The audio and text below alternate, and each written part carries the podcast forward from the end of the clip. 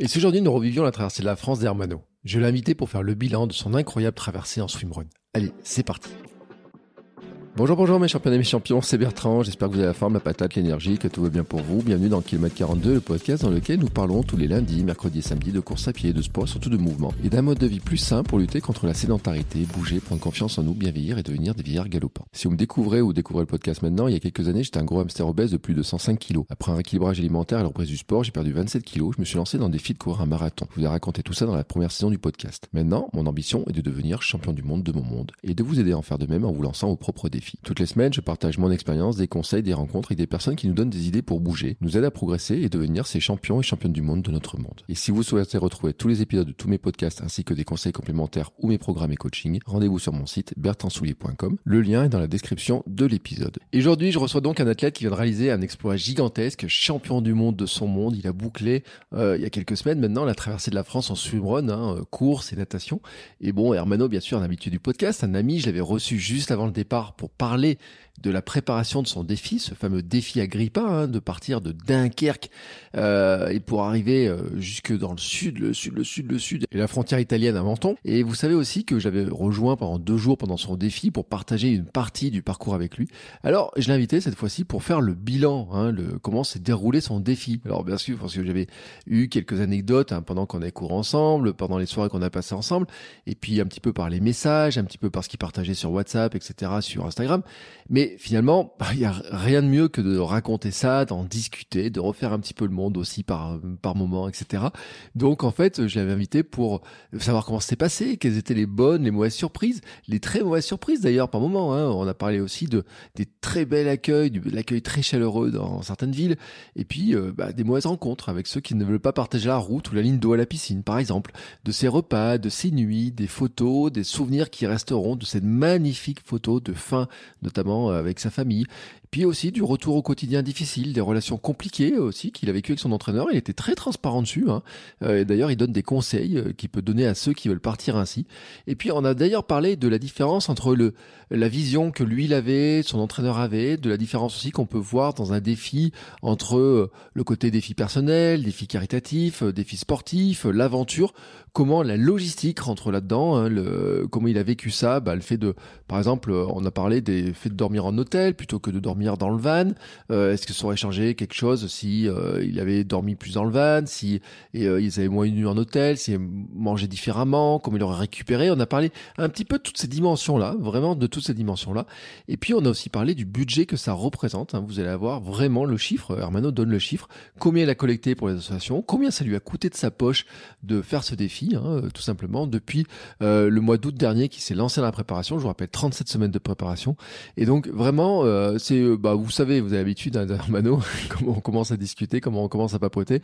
Euh, imaginez, hein, vous êtes euh, à l'arrière de la voiture en train de nous écouter discuter, on refait un petit peu le monde, on revient un petit peu les aventures qu'on a vécues, que j'ai partagé moi à distance et puis juste deux petits jours euh, un petit peu avec lui. Euh, je suis vraiment content hein, d'avoir suivi cette aventure, de, voir Hermano comment il a réussi à mener son projet, de l'avoir accompagné aussi un petit peu euh, bah, sur deux jours et puis vraiment de la discussion qu'on a tous les deux dans cet épisode qui m'a mis beaucoup de joie beaucoup de bonheur et j'espère que ce sera pareil pour vous. Euh, voilà, bah maintenant écoutez, je vous laisse avec ma discussion avec Hermano. Allez, c'est parti.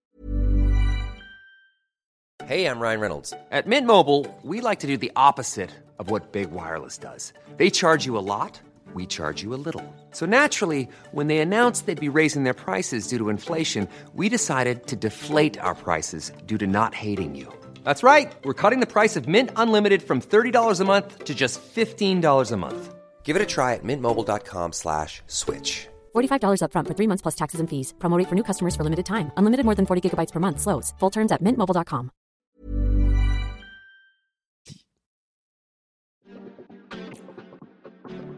Salut Hermano Salut Bertrand, salut à tous Comment vas-tu? Euh, On va dire que ça va bien. Euh, je suis fatigué. Bizarrement, je suis très fatigué depuis quelques semaines. C'est vrai? Bizarrement, parce que moi, quand je la dernière fois que je t'ai vu, tu étais en pleine forme, la patate, etc. et tout. Mais là, euh, t'as les petits yeux. Ouais, J'étais en pleine forme jusqu'au 14 juin. Et puis euh, et puis du 14 juin à aujourd'hui on enregistre je crois que c'est un secret pour personne hein, t'enregistres enfin tu diffuses quasiment dans la foulée des enregistrements le 4 juillet et je suis défoncé Effectivement. Parce que là, ce sera l'épisode du 5 juillet et on enregistre ça le 4 juillet à 15h08, heure de la sieste, normalement. Enfin, pour moi. Pour toi, je sais pas si tu fais la sieste ou pas, c'est certain. Euh, ça dépend. J'ai fait la sieste pendant un petit mois, tu vois, et, et depuis que j'ai fini mon périple, euh, je fais plus de sieste. C'est pas bien. Ouais. C'est pas bien. Puis toi, tu fais des siestes de 2 minutes 30 euh, sans, sans le dire, sans rien comme ça. euh, hop. Non, mais franchement. Il paraît, il paraît. J'ai j'ai vu passer ça sur LinkedIn, j'ai vu passer une photo, j'étais même pas au courant. Je, je réclame des droits d'auteur. Ah non, mais franchement, ça va que j'ai eu ta coach sommeil qui m'a expliqué que c'était pas du pipeau parce que sinon, j'aurais pas cru le truc. Franchement, si je t'avais pas vu le faire, je l'aurais pas cru. Ouais, bah écoute, tu vois, c'est bien qu'il y ait quelqu'un pour témoigner, et en plus quelqu'un d'aussi euh, euh, d'aussi euh, connu et reconnu que toi. Donc je te remercie Bertrand. Alors, ce que j'ai pas dit aussi, c'est que tu avais fait la sieste. ça, je crois que je l'ai dit dans le post que tu avais fait la sieste aussi le matin à Belleville euh, avant de partir. Alors là, euh, une trente ou deux minutes. Je dis mais euh, il se fout de ma gueule en fait, c'est pas possible et tout. Non, non, c'est vrai. Euh, c'est vrai que pendant ce défi, j'ai développé une aptitude euh, que je ne croyais pas possible, euh, mais à faire des siestes et à m'endormir vraiment euh, quasiment à la volée. Mm. Euh, ça, c'est c'est aussi grâce bah, à Lucille euh, que tu as reçu dans ton podcast, et aussi à Marc Moeza, mon préparateur mental, euh, qui m'a donné quelques techniques pour pouvoir m'endormir assez facilement. Et franchement, euh, ça ça m'a bien aidé pour bah, pour réussir à mettre en place cette routine de sieste. Et, euh, et, et le fait d'avoir mis cette routine de sieste en place, bah, elle m'a elle aussi bien aidé pour récupérer. Je pense que tu peux en témoigner. Hein, quand tu es venu à Belleville, et qu'on a été jusqu'à Mâcon, euh, j'avais l'air euh, sens. plutôt frais. hein, on J'étais l'a pas trop sens, défoncé. monsieur. On l'a fait dans l'autre sens. Je t'ai rejoint à, l'autre Tournus. On est descendu à Mâcon et à Belleville. C'est ça. Et on a dormi à Belleville et, et le Ça lendemain, euh, Ça fait même pas un mois que t'es rentré déjà tu sais même plus dans quel sens tu l'as fait. Ou alors ça veut dire que tu vas le faire dans le sens sud-nord dans quelques mois. Euh, question suivante. Alors euh, tu feras gaffe hein, euh, quand t'arrives euh, à Mâcon et tout, tu prends bien le long de la Saône, hein, tu prends pas le long de la route parce que c'est un peu pénible, hein, elle est un peu trop fréquentée cette route. Hein. C'est ça, mais il faut que je me trouve un, un, un assistant, un accompagnateur qui respectera les timings qui ont été fixés. Mais ça, c'est un autre sujet. On va rien dire. Euh, bon alors écoute, euh, bien sûr, enfin comme t'es l'invité qui est venu le plus souvent et que t'es venu il y a deux mois à peine pour nous dire le avant Agrippa comment ça s'était passé. On va renvoyer tout le monde sur les anciens épisodes, etc. Mais quand même, on va dire en un mot, hein, euh, t'as traversé la France en courant, en nageant de temps en temps. C'est ça, exactement. J'ai pas nagé autant que j'aurais voulu, Mm. mais par contre, euh, courir, euh, oui. Bon, il m'a manqué un, un petit 100 km sur ce que j'avais prévu. D'ailleurs, je comprends pas où était la différence. Mais bon, ça, c'est une histoire de tracé aussi, on pourra en reparler. Euh, mais euh, au final, ça fait 1368 km et euh, 36 km, euh, donc de 1368,9, donc allez, 1369 km de course à pied et, euh, et 36 km de natation. Donc la natation, c'est pas énorme. J'avais prévu entre 90 et, et 120, mais, euh, mais bon. Je vais pas me plaindre. Déjà, j'ai couru presque 1400 bornes en 26 jours d'activité. Je trouve que c'est pas si mal. Ouais. Et tu vas pas te plaindre, hein, surtout que tu as plongé dans la Saône alors qu'au milieu des bateaux de croisière, euh, des requins et des gros poissons et tout. Euh, T'as eu du bol de pas te faire bouffer ce jour-là, franchement. Enfin, quelle idée C'est. Bah, c'est sûr. C'est surtout toi qui as eu du bol parce que là, si je me souviens bien, si je mélange pas, j'ai plongé dans la Saône le lundi matin et toi, t'arrivais le lundi soir. Donc, euh, j'ai eu de la chance. Enfin, c'est toi qui as eu de la chance, euh, c'est de me retrouver entier parce que ça se trouve, tu serais venu pour rien, puis tu serais reparti le lendemain, ça aurait un peu foutu en l'air tes plans. hein. Non, c'est pas grave, j'aurais mangé un burger, je serais rentré, tu sais, moi, tant que t'avais un burger à l'arrivée. Est-ce que, je, que je précise ce que j'ai fait, hein, d'ailleurs, donc euh, c'est pas le problème. Euh, moi, non, tu te sois fait bouffer, bon, écoute, je suis redescendu un petit peu, tout, c'est pas, pas très grave, hein, franchement. Non, j'étais content de te retrouver entier quand même, parce que euh, nager dans la Saône, je me dis, ah, enfin, il y a des- quand même des gros bateaux qui passent, etc. euh, des- parce que pour ceux qui savent pas, il y a des gros bateaux de croisière quand même énormissimes, hein, avec des, où les gens dorment dessus, des hôtels euh, flottants, alors qu'ils sont pas aussi gros que les gros bateaux de croisière, mais qui sont quand même très longs, ça fait des grandes péniches. Donc voilà, j'étais content de te retrouver quand même entier.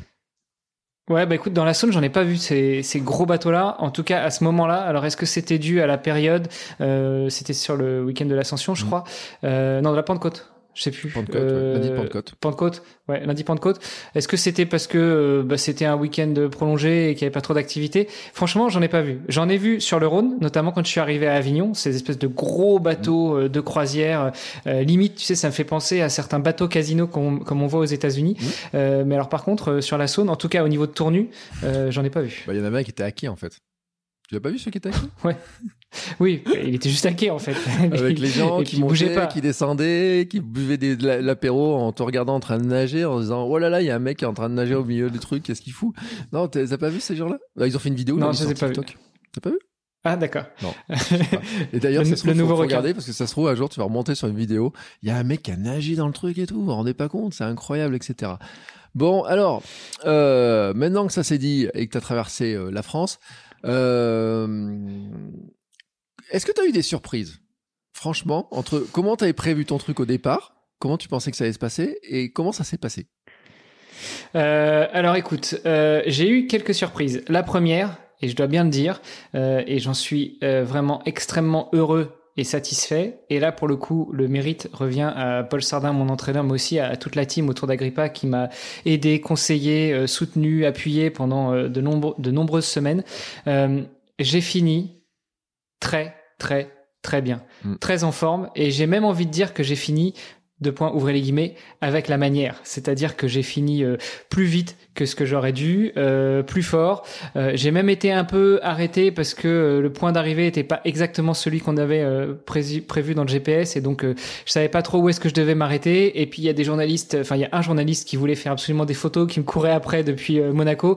Et donc finalement, je voulais finir les derniers kilomètres à bloc, mais vraiment me donner, me pousser comme un taré. Et puis j'ai été un petit peu arrêté quelques centaines de mètres avant et, et la, la ligne d'arrivée virtuelle était plus proche que ce que j'espérais, enfin plus plus proche que ce qu'on avait prévu. Donc du coup, euh, j'étais un peu arrêté dans mon élan, mais euh, non, franchement, je suis très très très content parce que ce que j'en retire. Alors moi, je suis très mauvais pour euh, tirer des leçons, faire des conclusions, faire des des récits de course, etc. Parce que je garde souvent que le meilleur ou alors le, le très très mauvais. Et ben moi, je, je retiens que du bon de cette traversée. Il y a eu un jour ou deux qui était un peu difficile en termes d'effort, mais sinon tout le reste, franchement, j'ai eu l'impression que ça passait euh, facilement. Euh, et, euh, et je te dis, euh, là, trois semaines après, je suis très fatigué j'ai vraiment du mal à me remettre dans le bain d'une vie normale, tellement c'était une expérience agréable et, et, et, et confortable, on va dire, dans laquelle j'étais. Ouais. Bon, après, euh, bon, une des étapes difficiles, c'était le Morvan, hein, faut le dire. Oui, non, oui, non, mais je te dis, il y a une ou deux journées, une ou deux étapes qui étaient dures, à commencer par le Morvan. Vraiment, euh, je m'attendais pas à ça. Euh, je pense que le tracé que Paul avait fait n'a pas aidé parce qu'on est beaucoup passé euh, entre les vignes. Alors entre les vignes. euh, sur du bitume, mais euh, dans les, au milieu des vignes, et, euh, et ça, c'est des tracés qui montent et qui descendent encore plus que euh, la route, et, et ça, c'était vraiment pas toujours facile, mais c'était plus, euh, comment dire, c'était plus le, le vallonné et puis euh, le fait que je, je ruminais un peu, je gambergeais un peu parce que moi je voulais faire ce, ce défi que j'ai appelé euh, Agrippa sur les traces de la Via Agrippa. Mm. Et pour moi, il y avait des moments où on sortait de, de la trace euh, originale euh, ou originelle, Mm. et, euh, et c'est ça qui m'agaçait et c'est ça qui rendait le, le- le défi un petit peu plus difficile. Mais sinon, euh, franchement, à part euh, une journée et demie dans le Morvan euh, à faire un peu du trail, euh, l'avant-dernier jour, enfin l'avant-avant-dernière étape quand je faisais euh, Saint-Raph jusqu'à Cannes, où finalement euh, je suis passé par le massif de l'Estérel, mais pas par les bords de mer, mais vraiment par l'intérieur, donc en mode trail, Mm. où le tracé qui avait été fait m'emmenait au-dessus d'un ravin. Donc en gros, j'avais choix, c'était soit je me suicidais en, en sautant de 10 mètres de haut d'une falaise, ou alors je contournais comme je pouvais. Du coup, j'ai fait deux heures de plus que ce, que ce qui était prévu, et puis et puis c'était vraiment du trail pour le coup, chose à laquelle j'étais pas forcément euh, euh, préparé. Et, euh, et encore une fois, je gambergeais un peu parce que bah, parce que je doute que les Romains passaient par là avec les chars, les, chevaux et, et, tout le matos qu'ils avaient à trimballer. Mais en dehors de ça, c'était une très très très belle expérience. Et quand j'étais aussi bien dans le Morvan que dans le massif de l'Estérel, j'en ai pris plein les yeux et c'était que du bonheur. C'était pas forcément ce que j'avais imaginé au début, mais c'était magnifique. Ça, je peux pas le, je peux pas le renier. Bon, et pour autant, euh, ça commence à siffler tendons super tôt quand même. Hein. Ouais, mon tendon d'Achille euh, à gauche a sifflé super tôt, euh, troisième jour. Euh, je me rappelle très bien hein, le, le mercredi euh, 18 mai, euh, étape qui devait m'emmener jusqu'à Beauvais. Euh, donc le matin tout va bien, le midi pause. Euh, la pause, t'as vu à quoi ça ressemble la pause de midi hein Je prends mon sachet lyophilisé, euh, je prends mon café, mon hein, petit morceau de le- chocolat. Le, restaurant ma énorme. sieste. Alors là, franchement, euh, le restaurant, euh, 8 étoiles. Alors là, franchement, il y a, il y a les chefs qui viennent, etc. et tout. Enfin, non, mais, euh, non, c'est Ah. c'était, non, mais franchement, c'était bien organisé. Vous étiez vraiment, euh, tous les Ouais. deux là. C'était bien, bien rodé votre histoire. C'était bien rodé, bien organisé. Et du coup, euh, je pars après euh, ma petite sieste de, euh, de 2 minutes 35. Et puis, et puis après euh, 10 km sur une étape qui en faisait 30. Et bah, bim, douleur au tendon d'Achille. Alors, ce qui était bizarre, si tu veux, c'est que j'ai ressenti d'abord une douleur. euh, au-dessus de au-dessus de la chaussure tu sais euh, des fois tu te dis tiens j'ai j'ai le le- l'arrière de la chaussure qui frotte un peu Ouais. et j'avais l'impression que c'était une douleur comme ça donc euh, je me suis arrêté j'ai remis la chaussure et puis non ça passait pas et puis effectivement euh, c'est pas passé à tel point que euh, cette douleur là je l'ai quand même traînée euh, pendant trois semaines quoi Ouais, tu l'as amené jusque, jusqu'en Italie, quoi.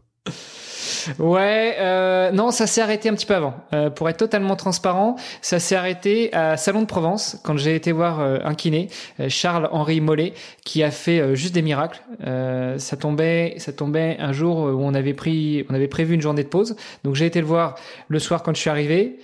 Et le lendemain, qui était une journée de pause, donc deux séances, deux jours d'affilée, il a fait 10 miracles, et après il me restait qu'une semaine, je suis parti, j'avais plus qu'une douleur. Bon, et euh, bon, l'étape où ça commence à siffler, t'es arrivé à Beauvais quand même, parce que à Beauvais, ils t'attendaient, il y avait le grand, c'était, c'est le truc où ils t'attendaient tous, vous avez ouvert les lacs, ou la mairie et tout, et il y avait Ah, la, ah, fête nationale pour toi, quoi.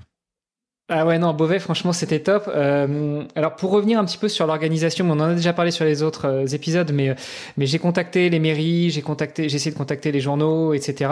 Et euh, il y a eu très très peu de répondants, sauf Beauvais, qui a été euh, la première et la seule mairie à répondre à ma première série de mailing, euh, où j'annonçais que j'allais passer et qu'éventuellement, si c'était possible d'organiser quelque chose, de, de nous mettre en relation avec les clubs, etc., ce serait super sympa.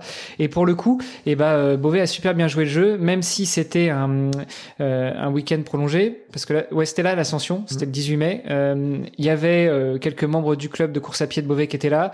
Il y avait euh, des représentants de la mairie. Il y avait euh, l'élu chargé des sports qui était là pour euh, pour venir euh, me serrer la main, échanger, me remettre un petit cadeau de la ville. Euh, tout ça au lac à Beauvais, au lac. Euh, du plan d'eau du Canada, qui euh, pour moi représente beaucoup parce que c'est là où j'ai fait euh, j'ai j'ai fait le triathlon à quelques reprises et, et comme je suis originaire de la presque de la région parce que je suis rouennais, euh, ça me rappelait pas mal de, de bons souvenirs qui remontent déjà. Hein. Euh, Ça, ça met un petit coup derrière la tête quand tu te dis, euh, mais je suis pas si jeune que regarde ça pas, finalement. regarde pas ça, regarde pas ça, arrête, regarde pas ça. T'as jamais été aussi jeune. C'est vrai, c'est vrai, c'est ce que ma montre me dit. Euh, mais euh, non, mais Beauvais a vraiment fait les choses super bien. En plus, il a fait super beau et en plus, surprise ultime, ce que je ne savais pas, eh bien, mon épouse était montée me faire une surprise avec les enfants. Donc là, c'était vraiment euh, la totale, quoi. Après, euh, après quatre jours, euh, que du bonheur. Ouais, il fallait vraiment arriver à Beauvais, quoi. hein. Fallait- Il fallait pas les rater. Ce tendon qui commence à couiner pile sur l'étape qu'il faut pas rater à l'arrivée et tout. Quand même. hein. Ouais, il fallait y arriver. En même temps, il fallait arriver à toutes les étapes. Et euh, je te dis, je suis content parce que je suis arrivé jusqu'à la dernière, euh, sans trop couiner, sans trop sourciller, sans trop souffrir. Et puis euh, d'ailleurs, c'est un sujet avec mon coach qui pensait que je souffrirais plus. Mais c'est ce qu'il m'a dit en fait. Il m'a dit, mais il y a un jour, un moment, il va, cla- ça va, il va, alors, il m'a pas dit il va claquer. à un moment, il m'a dit, il va prendre un coup de. Il me dit là, il gambade, il gambade, mais il va prendre un coup, un, un second, euh, je sais pas comment on peut appeler ça, un coup derrière la tête. Là, il va vraiment un gros coup de Ouais. fatigue ou je sais pas quoi. Qui est, qui est venu. Ouais, t'as eu des petits, des bobos quand même et tout. Faut, euh, faut, faut, faut pas déconner quand même sur cette distance-là, quoi. Bon, on a parlé du tendon, mais après, là, t'avais du strap, euh, des tapes partout et tout, là. Bah, des tapes partout, non, j'avais juste des tapes euh, au niveau des mollets. Euh, alors quand je suis arrivé à Lyon, euh, j'ai vu un kiné euh, qui, pour le coup, a conseillé de, de taper partout Mhm. sur, euh, sur les jambes pour, euh, bah, pour décharger l'ensemble des jambes. Euh, ce qu'on a fait pendant une journée en fait. Parce qu'on avait plus de tape et on avait que du strap. Et l'avantage, je sais pas si tu connais la différence entre le tape et le strap. Ah bah, il y en a qui et pas l'autre, peut-être, non, je sais pas. Non, non, même pas. Ça pourrait, mais non. Euh, De toute façon, je m'étais épilé avant de Ah partir. oui, c'est vrai, pardon, jambes. j'ai vu ça. Excuse-moi, j'ai vu ça et tout. Non, mais so- soyons transparents. Il y a que nous, de toute façon, personne nous écoute. Non, mais façon, on dit bonjour hein. à ta soeur quand même, on sait jamais. Euh, peut-être pas, peut-être pas raconter trop de conneries quand même non plus. Coucou la. Euh, salut. Euh, non, mais euh, la différence entre le tape et le strap, le tape, en fait, c'est une bande élastique collante. Euh, tu sais, c'est c'est souvent des, des bandes de, qui sont euh, de plusieurs couleurs. Ouais. Donc, soit il y a des bandes de couleurs différentes, soit maintenant ils en ont même qui sont multicolores. Euh, et, et ça colle relativement bien, et surtout ça permet de, de décharger les muscles. Mm. Et, et les tendons, puisque ça accompagne le mouvement et ça évite que ça parte trop dans un sens ou, euh, ou justement que Mm. ça parte pas assez. Le strap, en revanche, tu sais, c'est ces espèces de pansements, c'est des bandes qui sont même pas élastiques, euh, mais qui sont pleines de colle. Et la particularité du strap, c'est que ça colle partout, sauf là où ça doit coller.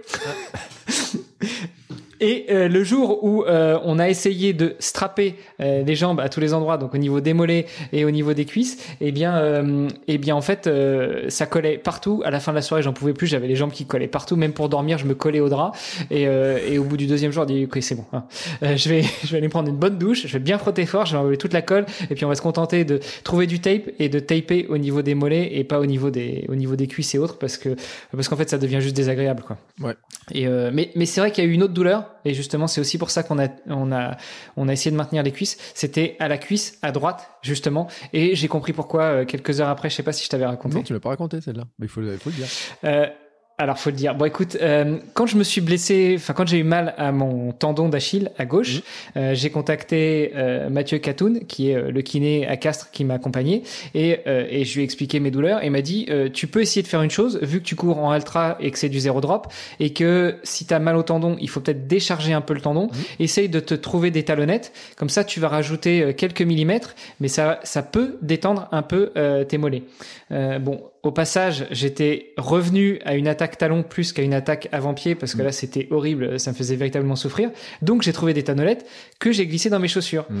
Et puis comme je suis les bons conseils de certaines personnes et notamment d'un influenceur running euh, qui fait des podcasts et qui fait un super podcast qui s'appelle Kilomètre 42, je sais pas si tu connais, euh, jaquette jaune, Faut tout pas ça. l'écouter lui. Bon, bon. Casquette rouge, bon, et, euh. Faut écouter casquette verte, Et casquette rouge. T'es Euh. trompé de mec là. Non, il faut, écouter Casquette Verte quand il passe chez Casquette Rouge. C'est un jour Euh, peut-être. Et euh, non, mais tu dis souvent, et enfin c'est une de tes recommandations, pas que de toi d'ailleurs, mais il est souvent, euh, il est admis qu'il faut, il faut ch- souvent changer de chaussure, surtout quand on fait des efforts répétitifs tous les jours, etc. Donc ça m'est arrivé de changer de chaussure. Et donc à chaque fois, je trimballais mes talonnettes d'une paire de chaussures à l'autre. Puis il s'avère que le jour où j'ai eu mal euh, à Lyon, bah le lendemain, euh, quand je suis arrivé à l'étape d'après, ma sœur m'avait fait livrer des chaussures qu'elle m'a achetées. Donc je vais pour transvaser mes talonnettes et je me rends compte que à gauche j'avais une talonnette et à droite, Ah, eh ben j'en avais pas. Ah mince. Donc très certainement que la douleur venait, même si c'était que des talonnettes de 5 mm, et ben du fait que dans un pied, t'avais 5 mm de plus et dans l'autre, t'en avais pas. Euh, donc en fait, euh, la faute, euh, bah, on va dire que c'est à moi que j'ai oublié de transvaser une des deux talonnettes. Ouais. Bon, écoute, euh, 5 mm quand même, ça paraît rien, mais c'est énorme. Euh, C'est énorme. Bah oui, c'est énorme. Depuis toute ta vie euh, que tu as essayé de grandir, euh, tu as toujours eu ces deux jambes avec un équilibre qui était fait comme ça. Le simple fait de décaler de 5 mm, non mais c'est énorme le décalage que ça fait en fait dans le corps. Mais oui, je sais, c'est- énorme. C'est pour ça que quand je me suis rendu compte de ça, bah, j'ai tout de suite compris euh, d'où venait le problème et, euh, et j'ai remis la talonnette à droite et la talonnette à gauche et dès le lendemain, ça allait forcément beaucoup mieux. Euh, mais sur le coup, oui, donc il y a eu le tendon qui était embêtant et il y a eu la cuisse. Euh, le tendon, ça a duré trois semaines et la cuisse, ça a duré euh, 24 heures. Bon, alors après la, le problème de, euh, de confondre la crème solaire et les, euh, et les gels sur marathon, ma- maintenant tu oublies les talonnettes. Non mais ça, c'est que t'as pas l'habitude parce que c'est vrai que tu euh, t'aurais, tu sais, Sarkozy, compagnie, ils ont l'habitude pendant 40 ans, mais des talonnettes, etc. Toi, t'as toi, tu joues, tu dis bon, bah voilà, pas de talonnettes et tout, je fais avec ma taille. Bon, écoute, hein, c'est bien comme ça. Mais euh, je, je comprends que ça puisse faire mal parce que c'est vrai que le déséquilibre, je n'ai aucun doute pour comprendre qu'il y a eu un déséquilibre là-dessus. euh, alors, euh, donc finalement, pas trop de blessures. T'as galopé. Alors, il faut le dire quand même parce que je pense que je suis pas le seul à le dire. C'est que moi, j'ai pas réussi à te suivre. C'est-à-dire que sur les 23 bornes que j'ai couru avec toi, je regardais ma montre et je disais mais, mais c'est pas possible, le gars, il court à ma vitesse marathon. Mais pendant, il va courir 1600 bornes à cette vitesse-là. Et alors, ton coach, Paul, il disait, reste un peu en arrière, ça le force à ralentir, ça le force à ralentir, etc. Et au bout d'un moment, c'est moi qui finissais par marcher. J'arrivais plus à te suivre. Alors, au bout du 20e borne, etc. Mais je crois que je suis pas le seul à avoir été étonné par ta vitesse de course parce que j'ai vu d'autres, des d'autres témoignages de gens qui disaient que tu galopais vite. Euh, ouais, écoute, il y en a eu d'autres. Euh, je me suis efforcé quand même de me mettre à la, à la hauteur, à la vitesse des gens qui m'accompagnaient, ne serait-ce que par euh, respect. Bon, euh, c'est vrai que euh, je me sentais bien, alors j'y allais. Et puis, euh, bah, tu suivais, donc euh, je continuais. Après, quand tu as commencé à marcher, euh, je t'ai dit, bon, bah, écoute, on, va marcher tous les deux. hein. L'objectif, c'est pas d'aller dans le mur, ni pour toi, ni pour moi, surtout que toi, tu devais faire le retour en vélo. Mais euh, non, mais t'es pas le seul. Écoute, euh, en toute honnêteté et en toute modestie, vraiment, je me sentais bien. Je me sentais bien et, et, et c'est vraiment une des choses que j'ai que je que je retire de ce défi, c'est que je me sentais beaucoup mieux que ce que j'appréhendais. Je pensais que ce serait dur dès le début et finalement ça passait euh, c'est bien passé quoi et je te dis même le dernier jour où je pensais que je commencerais à être dans le dur euh, je je voyais que pendant tout le défi ça se passait bien Mm. voire même de mieux en mieux et je me suis dit quand je vais vraiment commencer à arriver du côté de la Méditerranée il va faire chaud euh, bord de mer c'est découvert euh, ça va être encore plus difficile bah en fait, euh, je sais pas, j'étais grisé, c'était encore mieux, encore plus facile. Alors oui, quand j'étais dans le massif de l'Estérel, j'ai beaucoup marché, j'ai beaucoup randonné, bah j'ai fait du trail quoi. Ouais. Mais en même temps, euh, quand tu prends 500 mètres de D+, et puis que tu as des chaussures de, de course euh, sur bitume et que tu tapes euh, du trail, du vrai trail assez technique euh, et que c'est euh, que de la pierre euh, et, et du caillou, euh, c'est pas facile d'envoyer. Mais dès que ça redescendait, bah ouais, j'étais bien. Non, non, mais c'est vrai, et c'était impressionnant parce que mo- moi, quand j'ai regardé, moi, j'ai, j'ai dit, mais c'est pas possible, il galope, il galope, il galope et tout. Puis il commence à faire chaud, galoper de plus en plus vite, euh, et tout. Puis euh, presque à un moment donné, euh, et en plus, t'as failli m'engueuler, tu me dire, eh oh, on a attendu quand même à Macon là. hein. Euh, je- non, je t'ai pas dit Ouais, ça. T'as dit, alors à un moment donné, quand même, à ma troisième pause pipi, t'as fini par me dire un truc. Euh, va peut-être falloir qu'on y aille quand même. Hein. Mais c'était pas pour toi en fait. C'est parce que on avait prévu, souviens-toi, on avait prévu que tu fasses 16 bornes ce jour-là. Ouais, c'était pour mon défi marathon Paul- de Paris. C'est ça. Et Paul, il devait faire un ravito au 8e Mm. et un au 16e. Et au 16e, tu devais récupérer ton vélo Mm. et euh, m'accompagner euh, avec à côté de moi en vélo. Sauf que euh, on a fait un premier ravito au 13 et au 13, il a dit "Ouais ouais, je serai là au 16 ou au 17." Et en fait, il était là au 23. Mm. Donc en fait, c'était pas euh, non non mais je je te taquinais absolument pas, c'était juste que je me demandais quand est-ce que Paul allait arriver parce que effectivement, on était attendu à Menton, à Menton. À Mâcon. Oui, à Menton aussi. Non, mais à Mâcon. Euh, et, euh, et toi, je commençais, je, je voyais que tu commençais à être un petit peu dans le dur, et je, ça m'énervait en fait euh, ces changements de plan euh, à la à la hussarde, et, et je me demandais quand est-ce qu'il allait être au ravito. Alors que moi, tu sais, mentalement, je m'étais préparé. J'ai dit aujourd'hui, je fais 16, je fais pas plus que 16. C'est marqué sur mon plan. Mon défi, c'est 16 et tout. Bah, bon, écoute- juste un tout petit peu plus. Ouais, non, mais c'est pas très grave et tout. Tu vois, après, après j'ai roulé un petit peu en vélo et tout. Ça m'a permis de faire un beau week-end. Tu vois, mes 350 km dans, dans le week-end, c'était cool. Non, franchement, c'était cool. Euh, le, euh, mais par contre, c'est vrai que t'as galopé. Euh, Il faut, faut, faut dire Ouais. les choses, t'as galopé.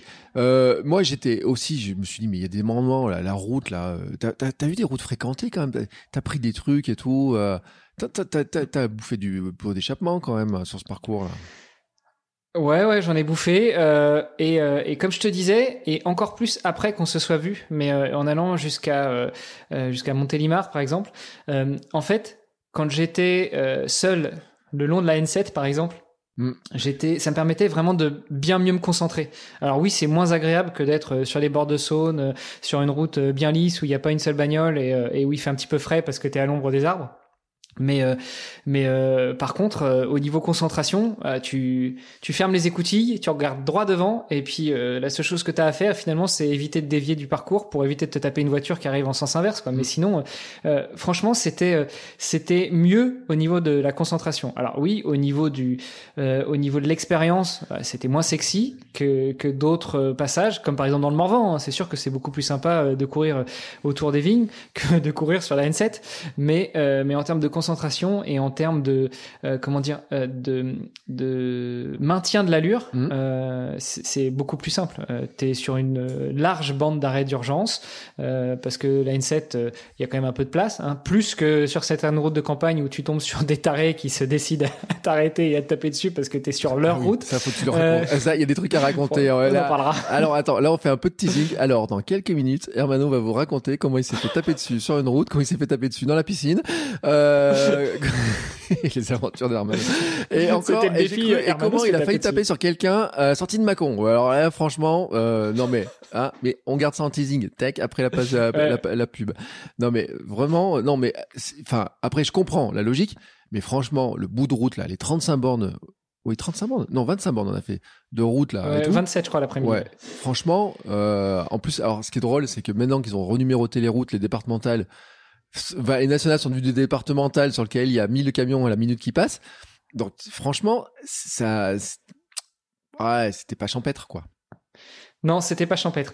Euh, mais l'avantage, comme tu dis, c'est qu'il y avait pas mal de camions. Et quand un gros camion passe euh, juste à ta droite, parce que moi je cours toujours à gauche pour voir les voitures qui arrivent en face, Mhm. et ben ça te fait un petit peu d'air. Donc euh, quand, quand t'es quand t'es en train de cramer au soleil, c'est agréable. Non, ça marche pas comme excuse. Bah, je sais pas, parce que quand même, je t'ai retrouvé sec comme une chips euh, au, euh, au, kilomètre 12, avec mes deux bidons d'eau qui étaient sur le vélo, t'étais bien content de les retrouver, donc ma petite chips. Ah, c'est clair. Hein, franchement, donc Ouais. on peut dire. Et en plus, ce qui est drôle, et je dis comme une chips, mais tu sais quoi Parce que la veille, dans un village, j'étais passé, il y avait un livreur de chips, tu sais, des gros camions de chips, là, une marque de chips française que je citerai pas. Il y avait un gros camion de chips. J'hallucine ou j'hallucine pas? Donc, il y a- il y a vraiment, j'ai vraiment vu des camions de chips circuler sur les routes. Donc, ma petite chips là, qui était toute brûlée là sur le bord de la route et tout là, comme ça. Franchement, euh, non, il faisait chaud quand même. Après, euh, sur la route, il fait chaud et tout. C'est euh, même s'il y a du vent, rend- pas si frais que ça, quoi. Non, ça, euh, bah, c'est l'inconvénient de courir sur des routes comme la National 7 ou comme des grosses départementales, euh, c'est que le bitume euh, noir et euh, quand il n'y a pas beaucoup d'ombre et que le soleil tape bien, ça renvoie énormément de chaleur. Donc je sais pas, euh, en température extérieure, il faisait peut-être moins de 30, tu vois, 27, 28. Mm. Par contre, avec euh, avec la chaleur que renvoyait le bitume et quand on roule, que ce soit en voiture ou en vélo, euh, on sent un peu la chaleur, mais pas tant que ça. Par contre, quand on court, euh, on est vraiment euh, au ras du bitume et on reprend toute la chaleur dans la tronche. Et il n'y a pas de vent, en fait. Il y a vraiment pas de vent. Euh, donc euh, là, ça chauffe. Je me souviens que quand on est arrivé à, à Belleville en Beaujolais, euh, tous les deux, le soir, je te disais, j'ai pris un petit coup de chaud quand même. Oui, c'est si sûr, tu. Ouais, je me rappelle bien que t'as pris un coup de chaud. Je t'ai attendu sur le bord avec la, la bouteille d'eau. Tu m'as tout vidé.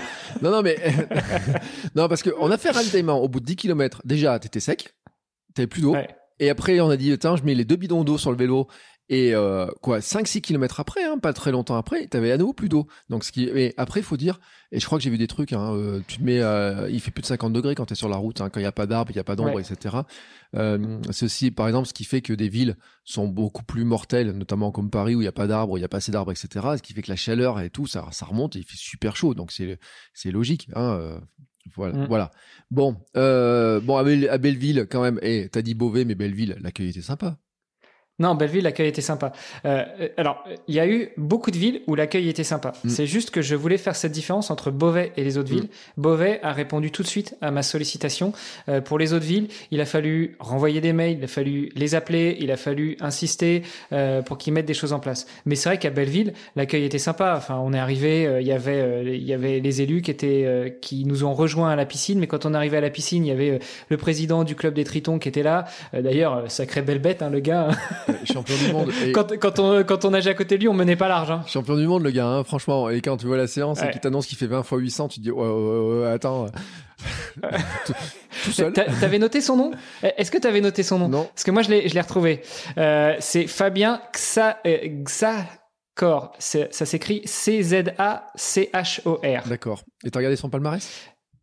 Euh, ouais, non, j'ai regardé de loin parce que j'ai pas envie de, de souffrir, mais bon, euh, je retiens quand même que euh, il y a 8 ans, donc quand il avait 40 ans, il était champion du monde master sur 800 mètres. Ouais, voilà. champion du monde master.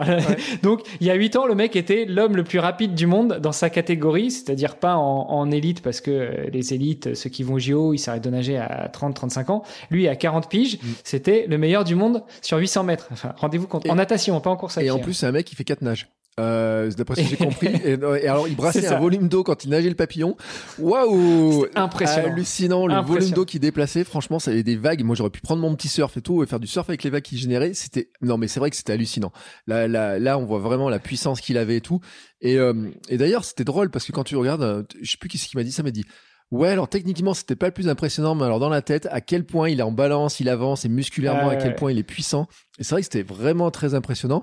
Et moi, en plus, j'ai commencé à me choper une crampe. Alors, je vous ai regardé nager un petit peu comme ça, tranquillement. J'ai fait 700 mètres, moi, tu sais. Je me suis dit, oh là là là, si seulement il pouvait me traîner là et tout, euh, s'il me donnait son astuce. Mais j'ai peur que son astuce, ça soit de me dire, bah, fais 8 20 fois 800, tu verras, ça ira mieux. C'est ça, faut Fais du volume, quoi. fais du volume, fais du volume.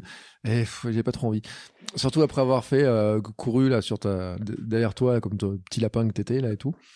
Bref. C'est vrai que quand tu et quand étais derrière lui, dans son tirant d'eau, c'était impressionnant. Quoi. Moi, je me suis mis euh, pas longtemps dans ses pieds parce qu'il il bourrinait, euh, mais quand il faisait des plaquettes devant moi en crawl, moi j'étais euh, 3 mètres derrière et je sentais encore euh, la puissance qu'il mettait dans l'eau pour la déplacer. Ouais. C'était un truc de dingue. Et pourtant, quand tu le vois, quand il est sorti de l'eau pour nous accueillir, euh, le mec paye pas de mine, quoi. Tu sais, il est un petit peu, un petit peu grassouillet. Tu te dis, Ah, c'est euh, ah, c'est toi qui l'as dit, c'est toi qui l'as dit, un, le- un petit peu grassouillé. Non, c'est vrai. C'est- Et là, je te l'accorde. C'est-à-dire que si tu le croises comme ça, tu vois le truc, tu dis pas que c'est un mec qui a été champion du monde niveau physique.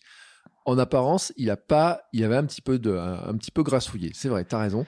Mais c'est vrai que par contre, en puissance, c'était juste hallucinant. Impressionnant. Ah, vraiment, Ouais. vraiment hallucinant.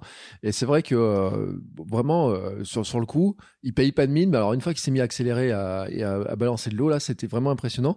Même le- l'entraîneur, là, le jeune là, qui était là, il a regardé. Je crois qu'il osait même plus se mettre à l'eau tellement au bout d'un moment. Il le regardait faire. il dit, mais qu'est-ce qu'il fait Qu'est-ce qu'il fait et tout. Il dit, moi, j'étais chez l'ostéo hier et tout. Il faut pas que je suis un peu blessé. J'ai pas le droit de nager aujourd'hui et tout. Tu sais, il était un peu comme ça, tu sais, un peu de se dire, euh, putain, le, putain, le président et tout. Mais en plus, c'est un gros club, hein, vraiment un très gros club Ouais. de natation et tout. 1100, 1100 adhérents au club Ouais. pour une commune de 46 000 habitants. Donc Ouais. c'est juste énorme. quoi. C'est un 46e de la population qui est inscrite au club de natation. C'est un truc de dingue. Et je sais pas si t'as vu, mais moi le lendemain, je quand je suis parti en vélo, il y avait des pistes cyclables. Ils ont des, des, des voies vertes et tout, qui étaient vraiment hallucinantes. Le nombre d'équipements qu'ils avaient. Ouais. On avait parlé avec le maire des, des équipements. Faut dire que Belleville en Beaujolais cette année accueille le Tour de France. hein. Ça fait partie d'une ville d'arrivée. Tu fais une belle photo devant le truc d'arrivée en en levant les bras, etc. Monsieur. Et euh, et après, moi quand je suis reparti. Et après, je suis parti Beaujolais et tout. Il y avait une belle voie verte, etc. Et tout. J'ai suivi un petit papier en vélo et tout sur les voies vertes qui amenait après jusque dans le Beaujolais. Et en fait, il y avait des équipements et tout, mais vraiment, euh, quand il avait dit euh, on est une ville sportive, on mise beaucoup sur le sport, sur les équipements, il déconnait pas, hein, le maire. hein, il, était, euh, Ouais. il était vraiment sérieux dans son histoire. Et c'est vrai que déjà, avoir une piscine extérieure et intérieure de ces surfaces-là, de 50 mètres et tout, euh, dans une ville, ah, un tel club et tout, c'est remarquable. Moi, je trouve que c'est vraiment remarquable Ouais. et que c'était cool que tu aies pu les, les rencontrer. Ils ont, reçu, ils ont sorti un petit peu quoi, la petite truc d'apéro. Le jus de fruits, quoi. Ouais. Non, non, c'était c'était sympa. Et euh, et il y en a une autre, hein, des accueils comme ça. Mm. euh, des, des- globalement, les communes où on a été accueillis, euh, elles étaient super sympas. Mm. Et euh, le point d'orgue, c'était quand même à Nice. Ça n'a pas été à Menton à l'arrivée, mais à Nice, là, c'était c'était top aussi, quoi. Ah ouais Euh, franchement, j'ai été, euh, j'ai été rejoint par, euh, enfin, j'ai rejoint plutôt à 4-5 km de l'arrivée euh, deux présidents des, des deux clubs de triathlon de la région, Mhm. euh, avec certains de leurs adhérents, et, euh, et on a fait toute la promenade des Anglais ensemble. Et, euh, et l'un des présidents d'ailleurs euh, de du Nissa Team Triathlon, euh, à chaque fois qu'on croisait quelqu'un sur la promenade, que ce soit quelqu'un qui allait dans le même sens que nous ou quelqu'un qui arrivait en face, il les arrêtait. Eh, venez, venez, venez, c'est pour un défi. Le mec, il est venu de Dunkerque en courant. Ce qui fait que, alors, il y a des gens qui se demandaient, mais c'est qui ce taré, c'est qui cet hurluberlu qui nous appelle, qui nous dit de venir? Euh, mais il y en a, il y en a d'autres qui sont venus. Donc on était, on a commencé à quatre, on a fini à une petite quinzaine pour arriver euh, jusqu'au, euh, jusqu'à l'accueil qui était, euh, qui était réalisé par des élus de la ville de Nice. Euh, Mais ils avaient convoqué, je sais pas combien de, de journaux. Enfin, c'était cool. Franchement, c'était cool. Ouais, et tu vois, Franchement, c'était tu cool. aurais fait ça dans le sens inverse. Le mec à Nice, il commence à faire ça, et ben tu devenais Forrest Gump à l'arrivée parce que vous partiez à 4 au début, 15, 20, 50, 100 et 10 000 à Dunkerque. C'est ça. Écoute, euh, pourquoi pas? Pourquoi pas? Non mais le gars, ça y est, il est parti. Et alors, en plus, il y a un truc dans le sud, c'est que t'as fait, t'étais la star de BFM TV. de- Alors, je savais pas qu'il y avait autant de BFM TV local. hein. Alors là, franchement, euh, BFM TV, Nice, Monaco, euh, Menton, euh, Toulon. Toulon. Il y en a combien des BFM TV là-bas? C'est parce que Je sais pas.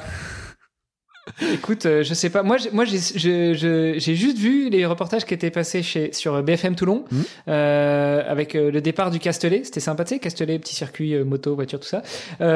Et puis et puis BFM Nice. Et d'ailleurs, j'aurais peut-être j'aurais quelques anecdotes à te raconter plutôt en off sur sur les interviews. C'était sympa. Ah bon? Ah punaise. Garde ça en stock. Euh... non mais attends, chacun ses privilèges. hein. Franchement, euh, attends, Voilà. euh, Ah, écoute. Non mais oh, franchement, vous pouvez pas tout savoir comme ça. Hein. C'est pas possible. Euh, non non mais si t'as eu t'as eu BFM Monaco non? À Monaco, c'est quoi C'est un journal Non, j'ai eu euh, Monaco Info. C'était euh, Ah, c'est la chaîne info du gouvernement de Monaco. Euh, et d'ailleurs, euh, j'ai trouvé ça euh, très marrant parce que tu as le, le journaliste au journal de 20h de Monaco qui annonce euh, le, le, le prochain, euh, le prochain reportage et donc euh, qui parle du- d'un gars qui traverse la France en courant en un mois à raison de un demi-marathon par semaine. Ah oui. Donc un demi-marathon par semaine en un mois. Alors il avait peut-être en tête que Monaco c'est pas très grand comme comme état, mais euh, non non non c'est un marathon et demi par jour pendant un mois et pas un demi-marathon par semaine. Bon, écoute, et tu peux dire que t'es passé aux 20h. Hein. euh, franchement, t'es pas- passé aux 20h déjà, faut le dire. Euh, t'as eu BFM, etc. T'as eu France 3 aussi. France 3 Nord, ouais. France Ouais. 3 Nord, euh, le premier jour. Mm. Euh, alors c'était que local, c'est-à-dire que c'était que dans le nord de la France. Mais euh, oui, je suis passé au. Alors c'est sur France 3, c'est pas le 21, mais c'est le 19-20. Je suis passé Ouais. au 19-20 de- du nord. Ouais, mais après, en général, Et ça le premier jour, Après, en c'est général, cool. ça tourne, ils remettent sur d'autres trucs, etc. Enfin, tu finis par être sur différents sites et tout, euh, c'est cool. Et puis, euh, et puis, alors, je dois dire un truc, c'est que la photo, la, la, la dernière photo, là, de, je sais pas quel journaliste l'a faite, ah, en famille, là, elle est géniale, cette photo-là, quoi. Ouais. Hein. Elle est géniale. Elle est gé- Là, c'était un, un vrai euh, photographe, et donc c'est le fameux euh, journaliste qui me courait après Mm. depuis euh, Monaco. Euh, donc c'est un photographe journaliste Mm. euh, et qui euh, qui a vraiment fait des vraies belles photos avec son vrai appareil photo, avec son vrai téléobjectif. Il en a fait plusieurs, et, euh, et franchement, euh, elle était top parce que c'était euh, c'était le, le joli point d'orgue du défi. Euh, à Menton, je m'attendais à ce qu'il y ait un petit comité d'accueil. Ils Mm. avaient dit qu'ils feraient un truc. Alors honnêtement, c'est pas moi qui ai géré tout ça, c'est mon épouse. Et puis je voulais de toute façon pas euh, pas gérer sur Menton. En fait, tu vois, je voulais que ça reste un peu une surprise. Mm. Euh, bon, en fait, il y avait rien. Et puis déjà, je suis arrivé avec une heure et demie d'avance sur le planning, mais de façon, il y avait rien. il y a deux élus, enfin, il y a un élu et son assistante qui sont venus. Bravo, merci, merci. Allez, ciao. Bon bah ciao. mais par contre. Il y avait euh, le photographe journaliste de Nice Matin Mm. et sa collègue qui a écrit l'article euh, de Nice Matin, qui euh, par ailleurs avait déjà fait de la veille euh, sur euh, ce qui se passait autour de Nice et Menton euh, et avait déjà écrit un papier avant même qu'on les contacte. Et après, quand Tina a contacté les journalistes, euh, et notamment Nice Matin, elle a dit ah bah oui, moi j'ai déjà fait un papier dessus, je vais aller voir le monsieur et je vais faire un, un plus gros papier. Et, euh, et cette photo était géniale parce que moi, j'avais demandé à, à mon épouse, euh, je lui ai dit, bah finalement, si tu viens, parce qu'à la base, elle ne devait pas venir, mais je lui ai dit, si tu viens, euh, et en plus avec les enfants, est-ce que tu peux me ramener un drapeau français, un drapeau italien et un drapeau de, du Luxembourg Mhm. Euh, Comme ça, ça fait un peu la liaison entre euh, mes- mon histoire et, et mes origines. Et puis, euh, bah, j'ai quand même traversé la France euh, pour aller jusqu'en Italie. Euh, et donc, ils ont trouvé ces drapeaux-là qui sont de très grands drapeaux. Mhm. Ils ont cousu vite fait les trois drapeaux ensemble. Et puis, euh, c'était génial parce que quand ils sont arrivés, on s'est tous mis en ligne on les a, on a pris les drapeaux entre les mains et puis euh, franchement j'ai trouvé euh, j'ai trouvé l'image euh, au-delà de la photo mais Mhm. l'image en elle-même de finir avec la famille avec ce drapeau là au-dessus de la tête toute la famille tous les six c'était c'était génial J'ai- adoré Ouais, mais moi, c'est ce que je me suis dit, en fait, quand j'ai vu cette photo, j'ai dit, le souvenir que ça, de, de cette, cette photo, là, va rester, là, sur le, le tout le Ouais. temps, quoi. C'est, elle est magnifique. elle est magnifique franchement j'ai adoré j'ai adoré Euh, putain, il court 1600 bandes quand même pour avoir cette photo-là à la fin. Enfin, Non, mi- 1370 Ouais, pas pardon, mi- excuse-moi, 1600. excuse-moi. Euh, Moi, j'étais resté dans 1600 km. Pourquoi j'étais resté sur 1600 km Euh, parce que à la base, quand on avait commencé à faire le tracé, euh, enfin quand j'ai commencé à faire le tracé original, euh, on n'était pas loin des 1600 pour moi. Et puis, euh, et puis je sais pas, il s'avère que c'était plus court que prévu ou Mm. des tracés étaient. Bref, voilà. Je sais pas, je sais pas comment j'ai fait pour économiser euh, presque 300 bornes, mais mais au final, ça fait 1370. Et tu sais, je viens de recevoir un SMS des, des empereurs. Romain, ils disent euh, Il est pas mal son tracé Agrippa, là. On va peut-être le. Vous pouvez pas nous donner la trace, là, pour qu'on la refasse Parce que finalement, c'était vachement plus court. On aurait économisé 10 jours, nous, sur notre trajet. Ouais, ils en auraient peut-être un peu souffert, euh, notamment dans le Morvan et, et dans le euh, dans le massif de l'Estérel. Ouais. Mais non, non, mais c'était pas mal, c'était pas mal. Mm. Enfin, pour la petite anecdote, l'histoire du massif de l'Estérel, euh, Paul euh, m'a dit bah, je te fais passer par le massif de l'Estérel parce que c'est plus court. Mm. Euh, ouais, euh, mais en fait, euh, Paul euh, n'étant pas un trailer, il a pas en tête le ratio 100 mètres de dénivelé, qu'il soit positif ou négatif, hein, quand c'est du gros dénivelé, Mm. est égal 1 km. Donc en gros, si tu fais euh, 30 bornes avec 1000 mètres de D+, eh ben, ça t'équivaut à 40 bornes. Mm. Et par les bords de mer, il y avait 34 km. Donc il m'a dit 30 bornes euh, par le massif de l'Estérel, c'est plus court, donc tu passes par le massif. Ouais. à choisir sur la dureté de l'effort, j'aurais préféré le bord de mer. Mm. Mais par contre, à choisir pour le kiff, la beauté des paysages, euh, l'introspection, parce que là j'étais vraiment tout seul de chez tout seul. hein, euh, le massif de l'Estérel était sympa. Et tu as eu de la chance d'ailleurs, parce que tu aurais pu ne pas pouvoir le traverser, ce massif, avec les s'il y a eu euh, des alertes incendies, des trucs comme ça, non? C'est Il est pas fermé, par alors il est fermé la nuit, euh, très bizarrement, euh, de 21h à 6h du matin, t'as pas le droit d'y aller. D'accord. Euh, Mm. Mais bon, voilà. Euh, a priori, il est pas fermé pour risque d'incendie. Par contre, il peut être fermé s'il y a des grosses pluies et autres. Là, il faisait juste un temps magnifique. Les pluies, c'était deux jours avant et deux jours après. Donc, j'ai eu du bol. Mais et c'est ce que j'allais te dire, j'ai l'impression quand même, tu as eu du bol sur le, sur le temps, sur la météo. Ah, j'ai vraiment eu du bol. J'ai eu un crachin normand euh, ou du nord le premier jour, Bah, normal. le, de le toute façon. 15 mai, quand je suis parti de Brédune. Euh, et après, euh, j'ai eu, euh, j'ai eu un, un, petit orage euh, avant la, la veille d'arriver à Montélimar et euh, le lendemain quand j'allais sur Avignon. Là, sur Avignon, j'ai pris une bonne grosse drache sur la tronche. J'avais les éclairs qui étaient pas très loin je t'avoue que j'en menais pas large. Euh, j'ai quand même pas mal avancé, hein, parce que sous l'orage, je me sentais bien, j'étais à fond, je me suis fait, je me suis fait 15 bornes à 3,50 au kilo. Euh, mais, euh, mais, mais après, j'ai été, ben, tu vois, j'ai été bloqué. Parce qu'en fait, le tracé me faisait passer, euh, le tracé que Paul avait fait me faisait passer sur euh, le, le pont au-dessus du Rhône, mmh. qui est, enfin, qui est la passerelle la passerelle de la Via Agrippa qui mm. passe au-dessus du Rhône, sauf que la passerelle était en travaux. Ah mince. donc donc j'ai j'étais là, je suis arrivé à 3,50 devant la passerelle fermée avec des bulldozers partout. Enfin, tu, tu peux juste pas passer quoi. Et là, euh, en plus, je venais de prendre l'orage de ma vie. Mm. J'essaie de sortir le téléphone pour regarder ce que je vais pouvoir contourner comme parcours. Ben en fait, le téléphone était trempé, mes doigts étaient trempés. J'arrivais pas à appuyer sur l'écran, donc j'ai commencé à essayer de faire demi-tour. Euh, une belle galère. D'arriver à Avignon, c'est difficile. Et t'as fait comment alors pour, euh, pour passer? T'as trouvé une autre, un autre passage? Vas-y, Je vais te raconter l'anecdote qui va te faire bien rire. J'ai pris, comme alors, il s'était arrêté de pleuvoir, mais j'étais trempé de partout. J'ai juste pris le téléphone, je l'ai mis en hauteur, j'ai commencé à courir pour le faire sécher, pour faire sécher l'écran. Après, j'ai pu manipuler mon téléphone. Et là, j'ai regardé. Euh, Google Maps me donnait un petit détour de 20 bornes. Euh, et, euh, et, Paul m'appelait et, et euh, il a insisté pour que, au bout d'un moment, je monte dans le camion et qu'on finisse les, les quelques kilomètres qui restaient. Donc, en fait, je suis même pas arrivé à Avignon en courant. Euh, j'ai il restait euh, normalement quand je traversais la passerelle, il aurait dû me rester 7 km. Mm. J'ai refait 4 km dans l'autre sens pour contourner, puis après on est remonté euh, après je suis monté dans le van et on a fini en van. Est-ce que tu allé danser sur le pont? Non, bah tu sais que le pont d'Avignon en fait il est pas fini. Bah. Enfin il est pas fini. Il, était fini et il s'est effondré. donc euh, tu peux tu peux pas traverser le Rhône sur le pont d'Avignon. Mais toi pu danser sur le et non, Ouais, mais non, parce qu'en fait, une fois arrivé, il s'est remis à pleuvoir, donc j'ai pas été danser sur le pont.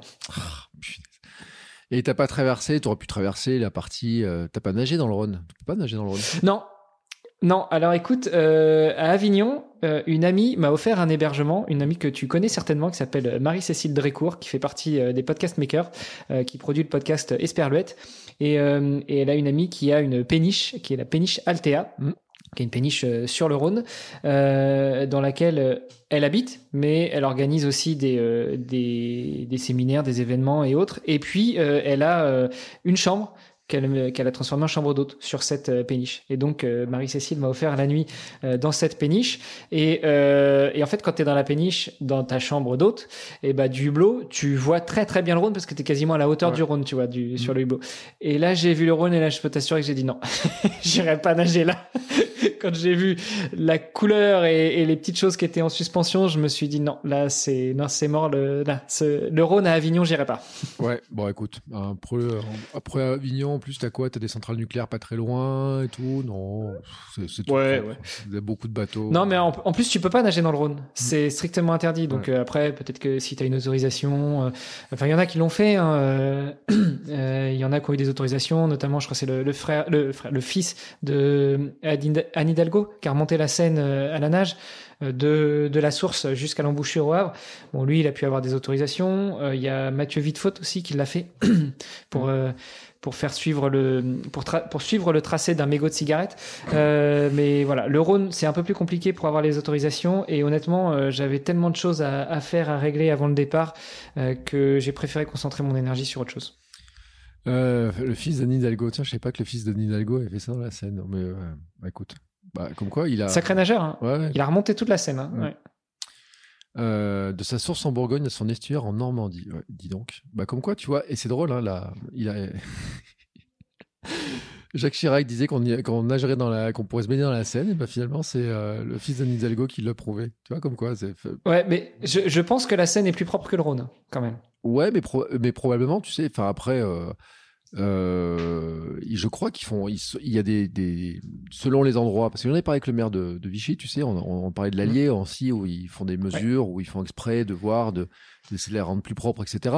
Mais je pense que le Rhône, c'est tellement en fait une autoroute fluviale avec tellement d'usines aussi tout autour, etc. que Et puis il y a des centrales nucléaires, on va pas tout fermer. Enfin, avoir le la gestion pour que ça soit propre, à mon avis, c'est euh, un casse-tête économique aussi qui, est, qui, qui, doit être vraiment très important. La scène, je sais pas, je, je crois qu'il y a des trucs de conservation aussi qui ont été prévus. Enfin, il y a des, des trucs comme ça, quoi. Ouais, non, mais la Seine est, je pense, plus propre. Et puis, il n'y a pas de centrale nucléaire sur la Seine. Mm. Celles qui sont euh, dans le nord, elles sont euh, euh, sur la Manche. Donc, elles sont pas. Euh, tu vois, déjà, il n'y a pas de centrale nucléaire. Bon, après, il paraît que l'eau qui rejette, elle est propre. Mais il y a, y, a, beaucoup moins d'industrie sur la, sur la Seine que sur le Rhône. Et, et puis, a priori, c'est plus propre. Bah, en tout cas, pendant les JO, ce sera plus propre. Tu mets un pied dedans, ça se trouve, tu sors qu'avec cinq avec six orteils de plus. Tac. Et pour nager, pouf, tu sors avec six orteils. C'est plus facile.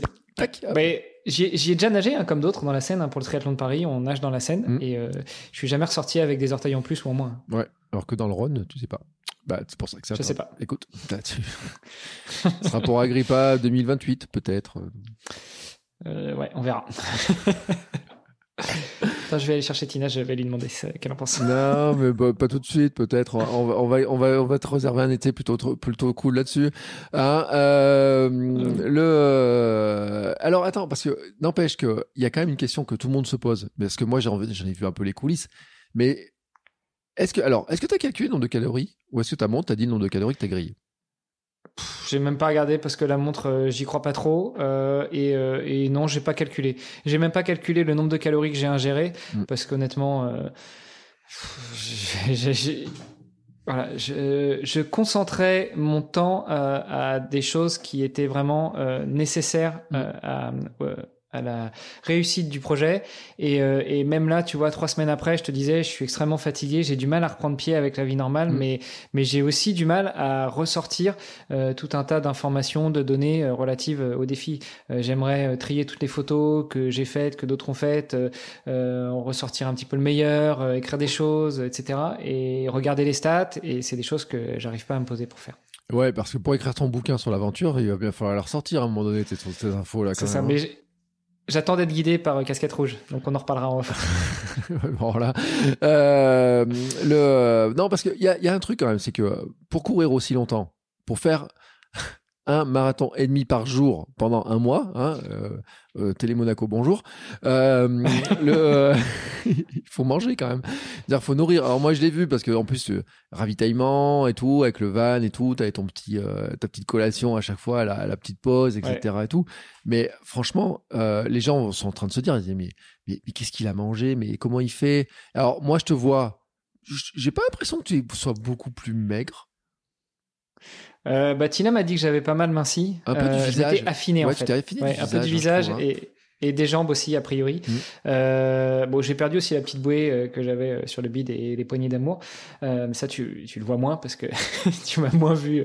Quoique à Belleville, on a nagé quand même en maillot de bain. Hein, donc j'ai une photo. Eh, attends, attends, je regardais tes poignées d'amour. J'ai une photo. Je regarde. Je, regarde tout de suite. Vas-y, continue à parler. je m'occupe de ça. Non, mais, euh, mais au niveau de la nourriture, euh, j'ai ajusté un peu les plans que j'avais prévus. Euh, tu sais, je t'en avais parlé. Moi, je voulais être le, essayer d'être le plus naturel possible, mm. et, et ce qui voulait dire pour moi pas de, pas trop de plats préparés, pas de choses transformées, pas de bars, pas de gel, etc. bon, au final, j'ai quand même pris des bars, et si ça te dérange pas, je veux bien citer la marque. De toute façon, on n'est pas sur une radio, donc on dit ce qu'on veut. Hein. J'ai, hein, non, j'ai pas le droit? Si, si, tu, sur Kilomètre 42, tu peux, il y a d'autres podcasts, tu pourrais pas, mais Kilomètre 42, vas-y, vas-y, vas-y. Euh, non, j'ai euh, j'ai été très bien conseillé euh, pour acheter des bars NAC, N-A-A-K, mm. et non seulement en termes de, de goût, c'est passé, en termes de digestion, c'est très très bien passé, et, et en termes de, de composition, je suis très content parce que bah, c'est des bars qui sont bio, naturels, qui coûtent un bras, mais qui sont qui, qui correspondaient à peu près à ce que à ce que je voulais en termes d'alimentation sportive. Ouais, et d'ailleurs, je vais dire un truc parce que ton entraîneur m'en avait glissé une dans mon sac pour que quand je suis reparti.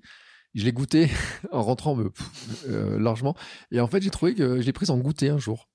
Et j'ai trouvé super bonne. Ouais. je dois le dire. Ouais, non, elle bien. Vraiment très bonne. Euh, une bonne texture, etc. J'ai trouvé bonne. Euh, et c'est vrai qu'il y a plein de gens qui en parlent de NAC, etc. en disant que c'est bon et tout. Euh, après, moi j'étais surpris. J'ai trouvé que le goût était quand même très marqué, tu vois, sur je sais plus à quoi était chocolat et tout. Ouais. elles, elles, ont un goût très marqué, quoi. Peut-être que certaines personnes, si t'en prends toute la journée, Moi, tu vois, je me suis dit, si j'en ai pris deux, tu vois, dans une journée, sur un trail ou un truc comme ça, j'aurais été écœuré, je pense. Mais par mm. contre, elle, a très bon goût. Je suis d'accord. Ouais. Et l'autre avantage qu'elles ont ces barres-là, c'est qu'elles fondent pas, mm. en fait. Et donc, euh, euh, moi, j'en avais toujours une dans mon, dans mon gilet d'hydratation. Euh, donc, avec entre les chaleurs qu'il faisait et en plus le fait que c'était contre mon corps et donc euh, avec la chaleur euh, que je dégageais, et eh ben, elle ne fondait pas. Et donc ça, franchement, c'est aussi un super avantage parce que quand tu pars pour un, un, petit 10 km et qu'il fait pas très chaud, tu peux prendre une barre au chocolat si, si c'est le genre de goût que t'aimes bien. par contre, si tu pars pour un 20-30 bornes qui fait 40 degrés dehors, ta barre, tu finis par, tu finis par euh, par la pousser comme un, vieux tube de dentifrice euh, qui est euh, qui est en train de finir parce que bah, c'est que du chocolat tout fondu quoi. Et non franchement avec les NAC j'étais bien. J'avais aussi acheté de la nourriture lyophilisée. Mm. chez Lyophilis qui est une plateforme de qui est une plateforme de vente de, de produits lyophilisés euh, et, et, là aussi alors j'ai été surpris avec certains goûts mais sinon globalement c'était c'était assez sympa j'avais pris la marque Real Tamut, je crois, euh, qui est une marque norvégienne, euh, Et, euh, et, franchement, ça passe super bien. Et puis en fait, c'est super pratique parce que tu chauffes 300 ml d'eau. Donc 300 ml d'eau, en gros, c'est un verre, hein, un grand verre d'eau, euh, que ce soit au micro-ondes ou à la bouilloire. Et puis euh, on met ça, on ouvre le sachet, on met ça dans le sachet. On n'a même pas besoin de mettre dans un autre récipient. On met juste dans le sachet, on referme le sachet avec le petit zip. On laisse mijoter pendant 8-10 minutes. Et puis après, ça se mange à la cuillère, à la fourchette. voilà. Bon, alors après faut pas trop regarder la texture parce qu'effectivement euh, c'est pas forcément euh, aussi sympa qu'un joli plat dans une belle assiette mais par contre en termes de goût et surtout en termes de, de nutriments et d'apport nutritif euh, ça fait le job quoi mm. Et puis, et puis comme tu le disais, à chaque ravito, Paul me sortait des fruits secs, des bars, des tucs, des biscuits apéritifs, et en gros, je mangeais ce dont j'avais envie sur le moment. Mm. en me forçant à manger. Je vais faire une remarque quand même pour les gens qui vont regarder des nacs. Faites attention, certaines, il y en a qui ont de la caféine dedans. Donc si t'es un peu sensible à la caféine, tu prends ça en fin de journée, euh, faut, faut, c'est à tester, fait partie des trucs à tester. Je le dis parce que c'était une discussion que j'ai eue il y a pas longtemps sur le fait qu'il y a plein de fabricants qui mettent de la caféine maintenant dans les bars et tout. Et, euh, et si t'es un peu sensible et que tu les prends un peu en fin de journée, euh, voilà, bah, bref. Bah, normalement, dans celle que tu as goûté, il y avait de la caféine parce que moi j'avais pris euh, goût euh, mocha et, et, et café. Mm. Et donc, je crois que c'est les deux types de bars qui sont euh, où ils rajoutent de la caféine. Alors c'est pas énorme, hein, c'est pas non plus euh, un café, c'est un peu de caféine et, euh, et, en fait ça passait super bien, franchement. Ouais, de toute façon toi tu étais fatigué à la fin de ta journée, tu t'es. Ah oui, oui, pour le coup, à la fin de mes journées, j'étais bien fatigué. Et comme j'avais pas forcément un, super, un, sommeil super récupérateur sur plusieurs nuits, bah, je dormais bien. Enfin, je tombais bien. je tombais bien. Mais franchement, est-ce que tu as assez mangé pendant toute ton aventure? Ouais, j'ai assez mangé. Ouais, euh, je me forçais à manger vraiment à chaque ravito. Euh, quand Paul était là, il ouvrait le van. Euh, même si j'avais pas faim, je me forçais à manger.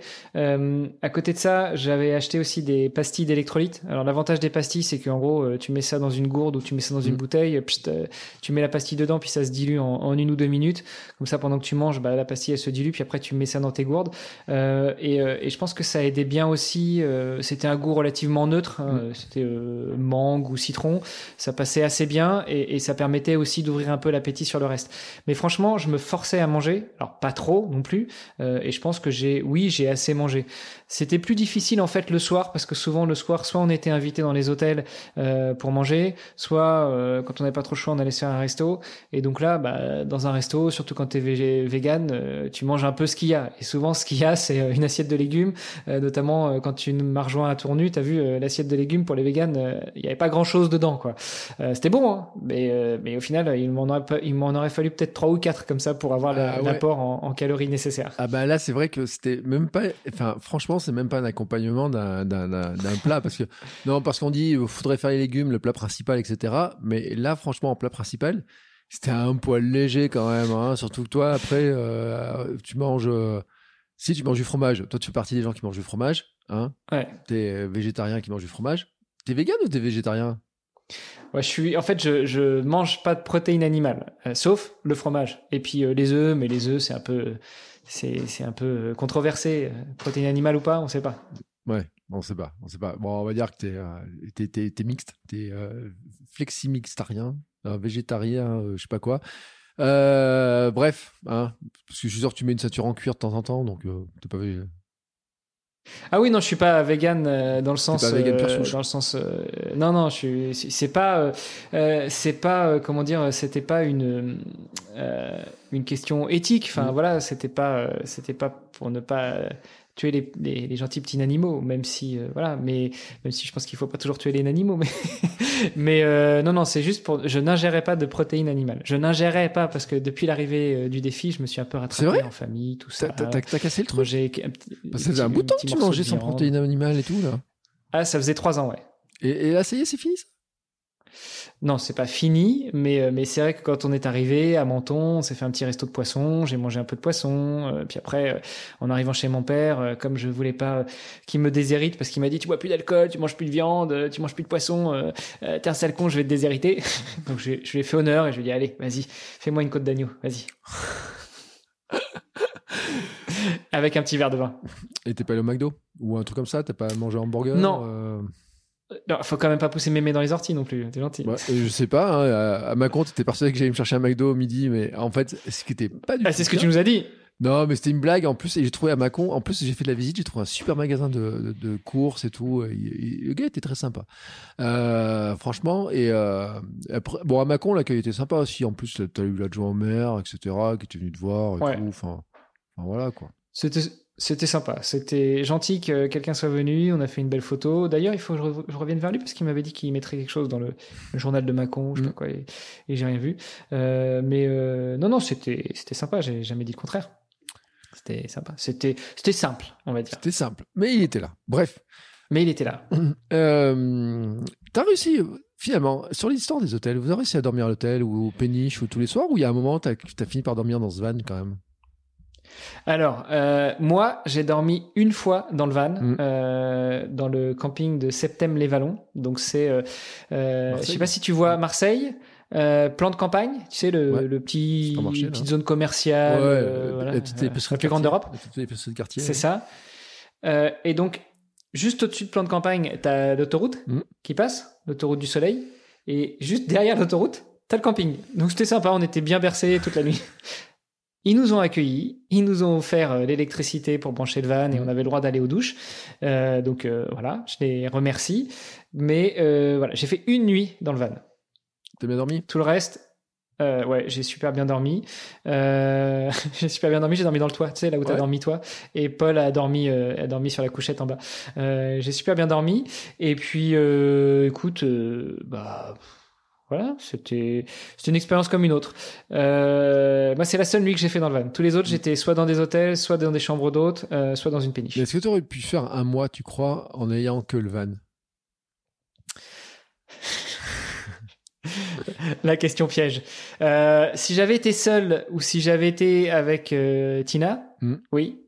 Euh, mais, euh, mais en étant euh, accompagné par quelqu'un avec qui les nuits sont difficiles, non, j'aurais certainement pas tenu. euh, trois, quatre, même 3-4 nuits, j'aurais pas tenu, je pense. Non, parce que même au niveau du confort, je veux dire, entre l'hôtel, la chambre où tu es bien installé, tu as la douche, tu as une vraie douche, des vraies toilettes, tu as des.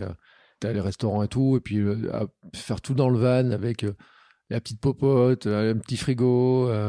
enfin, c'est- Bon, T'as vu, le van était quand même bien équipé. Hein. Il y avait la petite, cui- euh, Ouais. petite kitchenette, euh, il y avait euh, le, le lavabo et tout. Bon, il n'y a pas de douche. C'est pas un camping-car. hein. Il n'y avait pas de douche, il n'y avait pas de toilette. Euh, non, je pense que ça aurait pu le faire. Euh, surtout si on avait fait des stops dans les campings. Parce que Mm. finalement, quand tu t'arrêtes dans les campings, bah, t'as les douches, t'as les toilettes. Donc, t'as quand même un minimum de confort.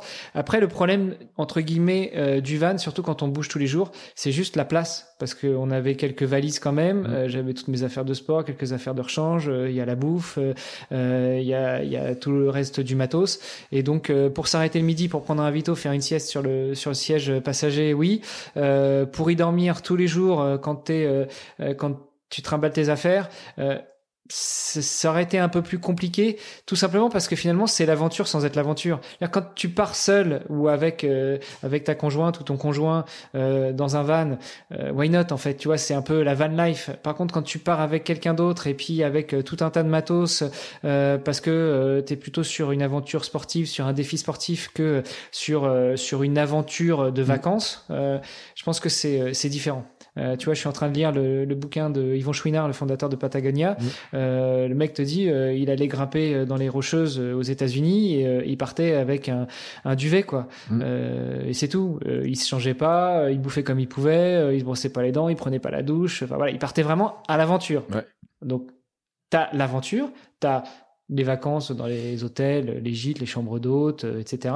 Et puis, t'as l'entre-deux, t'as le van. Et je pense que le van, c'est bien soit quand t'es tout seul, soit quand t'es accompagné par ta moitié, pas forcément euh, avec un pote ou, ou quelqu'un d'autre. Non, mais c'est vrai qu'en plus, avec, euh, t'avais beaucoup d'affaires et tout. Et c'est vrai que pour déplier le van, parce que t'as un lit en bas, un lit en haut, etc. Alors, autant le lit en haut, c'est vrai que quand vous êtes à deux, si t'étais en couple, c'était facile à faire. Tu peux dire en bas, je mets tout ça. mon petit bordel. Mais c'est vrai que je comprends qu'après, pour déplier en bas, pour euh, avoir de la place, pour avoir les affaires, pour euh, ça aurait été une logistique qui n'était pas facile. Ou alors, ou alors, il fallait pas que tu prennes 25 paires de chaussures. euh, C'est ça. Et je ne sais pas combien d'affaires, en fait. C'est ça. Et puis, euh, et puis, euh, je te dis, la difficulté, c'est aussi tous les jours. Mm. C'est-à-dire que quand tu, euh, quand, quand tu t'arrêtes pendant 3-4 jours à un endroit, bah, tu sors le haut vent, tu mets la moitié des affaires dehors, etc. Mais quand tu, quand tu bouges tous les jours, bah, tu peux pas dire, voilà, je vais sortir le haut vent, je vais sortir la deuxième tente, je vais mettre toutes les valises dehors, et puis, et puis on recommence le lendemain matin, quoi. Non, parce que c'est une question qui est importante, parce qu'il y, y a des gens qui veulent faire des aventures, qui vont écouter, qui vont dire comment il a fait, moi je voudrais faire des choses pareilles, etc. Tu vois Et la question de se dire si je dors, est-ce que je dors à l'hôtel, est-ce que je dors en Airbnb, maison d'hôte, etc. Elle se pose, tu vois, pour les gens. Et je pense Bah, que elle se pose, euh, oui. sur la- le, le repos, euh, le fait que tu aies pu dormir dans des vrais hôtels, euh, manger des vrais repas avec des buffets des fois et tout, parce que les petits déjeuners avec les, le petit buffet et tout, c'est bien pratique, etc. Ça C'est joue clair. vachement, je veux dire. Je veux dire, c'est c'est pas c'est pas négligeable dans la préparation entre se Ah dire non. je mange du lyophilisé pendant un mois et puis des fois boulangerie ou je sais pas quoi et puis euh, et je dors dans le van ou alors j'ai euh, cette euh, solution d'être plus confort dans les hôtels ou dans des maisons d'hôtes mais ça aurait pu être des Airbnb ou je sais pas quoi. Enfin, je veux dire un truc avec du dur, avec un vrai lit, etc. Quoi. C'est tout à fait différent. Et c'est pour ça aussi que je te dis que, euh, à la base, ce défi-là, je le voyais vraiment comme une aventure. Mm. Et donc, euh, limite, euh, la- le premier départ que j'aurais dû prendre en avril 2022, euh, quand Paul, euh, c'était pas sûr qu'il m'accompagne ou qu'il m'accompagne pas, euh, j'étais en mode euh, partir avec une poussette, comme fait, euh, comme faisait Marie Léoté quand elle a fait son tour du monde, foutre tout mon barda dans la poussette et pousser la poussette à longueur de journée, tu vois. Et donc là, ce sera, ça aurait été l'aventure. Mm. Donc tu sors un hamac ou tu sors une demi-tente un duvet et puis tu te mets sur le bord de la route et puis tu dors quoi. Comme peut le faire euh, parfois un Steven Le Yarrick quand il fait euh, la Northscape, euh, quand il part d'Italie et puis qu'il va euh, jusqu'au nord de l'Europe, euh, le mec il s'arrête pas dans les hôtels pour dormir. Déjà il dort pas. Il Mais- dort pas. Non mais attends, lui il dort 3 minutes. Enfin, il est comme toi, il ça. dort 3 minutes, il touche 5 fois le gravier, il dort 5 minutes et hop, il repart. Alors C'est ça. Je te dis. Mais, mais pour le coup, moi, j'ai vraiment eu cette chance que euh, on a pu avoir des hôtels, des gîtes et des chambres d'hôtes euh, qui nous ont accueillis, euh, qui nous ont sponsorisés entre guillemets sur cette partie du défi. Et parfois, on avait deux chambres, parfois on en avait qu'une, parfois on avait des chambres avec euh, un seul, enfin parfois on avait une chambre avec un seul lit, parfois on avait une chambre avec euh, deux lits simples. Euh, et malgré tout, on a eu effectivement ce confort d'avoir un vrai lit, une salle de bain, un buffet, parfois le resto, etc., etc. Donc ça, c'était, euh, euh, c'était entre guillemets du grand luxe. Mm. Ça m'a vraiment permis de bien récupérer, Mm. et je pense que ce n'est absolument pas anodin au fait que euh, bah, plus les étapes avançaient et plus j'ai pu crapahuter et mieux je me sentais jusqu'à la fin. Euh, mais c'était pas tout à fait l'aventure. Non, parce que c'est vrai que tu vois, moi, c'est quand je commence à regarder mes trucs bikepacking, etc. Et j'ai demandé conseil aux gens, on m'a dit ouais, mais fais. euh, Et puis l'autre jour, j'ai croisé un mec dans la rue qui arrivait de Hongrie en vélo. Et il m'a dit non, mais moi je dors en hôtel parce que pour être bien reposé, je nettoie le vélo, je mets le vélo dans la chambre d'hôtel, je nettoie, etc. Et tout. Et il me dit toi, tu pars comment? Je euh, un hamac et un duvet, ça, ça, ça fonctionne? Il m'a dit euh, waouh, il va falloir, euh, il va falloir le repos, etc. Et il me dit tu pars pour combien? Je dis je sais pas, 1600 km. Il me dit non, il- Wow. Et tu vois, tu vois, il a vu, il a, il a eu un petit doute, le gars, tu sais, sur l'histoire. Alors, ceux qui savent pas, il faut écouter Camille 350, si vous l'écoutez pas, comme ça vous saurez tout. Mais, sur le, sur, sur le coup, tu vois, il a un petit tiqué. Il m'a dit, oh, mais moi, je dors à l'hôtel, euh, je lave mes affaires dans les petits lavabos, je prends, tu vois, et vraiment, et c'était tout calculé, son histoire. Mais je pense que c'est une vraie stratégie. c'est ce que faisait Marie, quoi. Ouais, de, de se dire. C'est ce que euh, faisait Marie Léoté. Euh, Son tour du monde, elle l'a fait en dormant tous les jours dans des hôtels. Mm. Donc euh, effectivement, elle poussait sa, sa poussette, euh, mais tous les jours, elle dormait dans les hôtels. Donc ce qui fait que bah, elle aussi, euh, tous les soirs, elle arrivait, elle lavait ses tenues de sport dans le dans l'évier ou dans la douche, elle faisait sécher, puis le lendemain matin, bah, elle repartait avec quoi. Et, euh, et c'est c'est différent que véritablement ce que tu veux faire, c'est-à-dire partir à l'aventure. Parce qu'en plus en bike euh, en bikepacking, tu pars pas avec euh, un duvet, euh, un lit, euh, euh, un, un matelas, machin, etc. Tu prends tout au minimum, quoi. Donc Mm. tu prends un hamac. Donc déjà t'as pas de matelas. Bon, ok, le hamac c'est confortable, mais c'est certainement confortable trois jours, une semaine. Au bout d'un moment, si tu commences à avoir un petit peu des douleurs au dos, euh, on verra si tu iras à l'hôtel. On verra. non, mais il y a quelqu'un qui m'a dit écoute, moi j'ai un jardin dans lequel j'ai deux arbres, donc tu peux venir mettre ton hamac. Je dis ouais, c'est cool.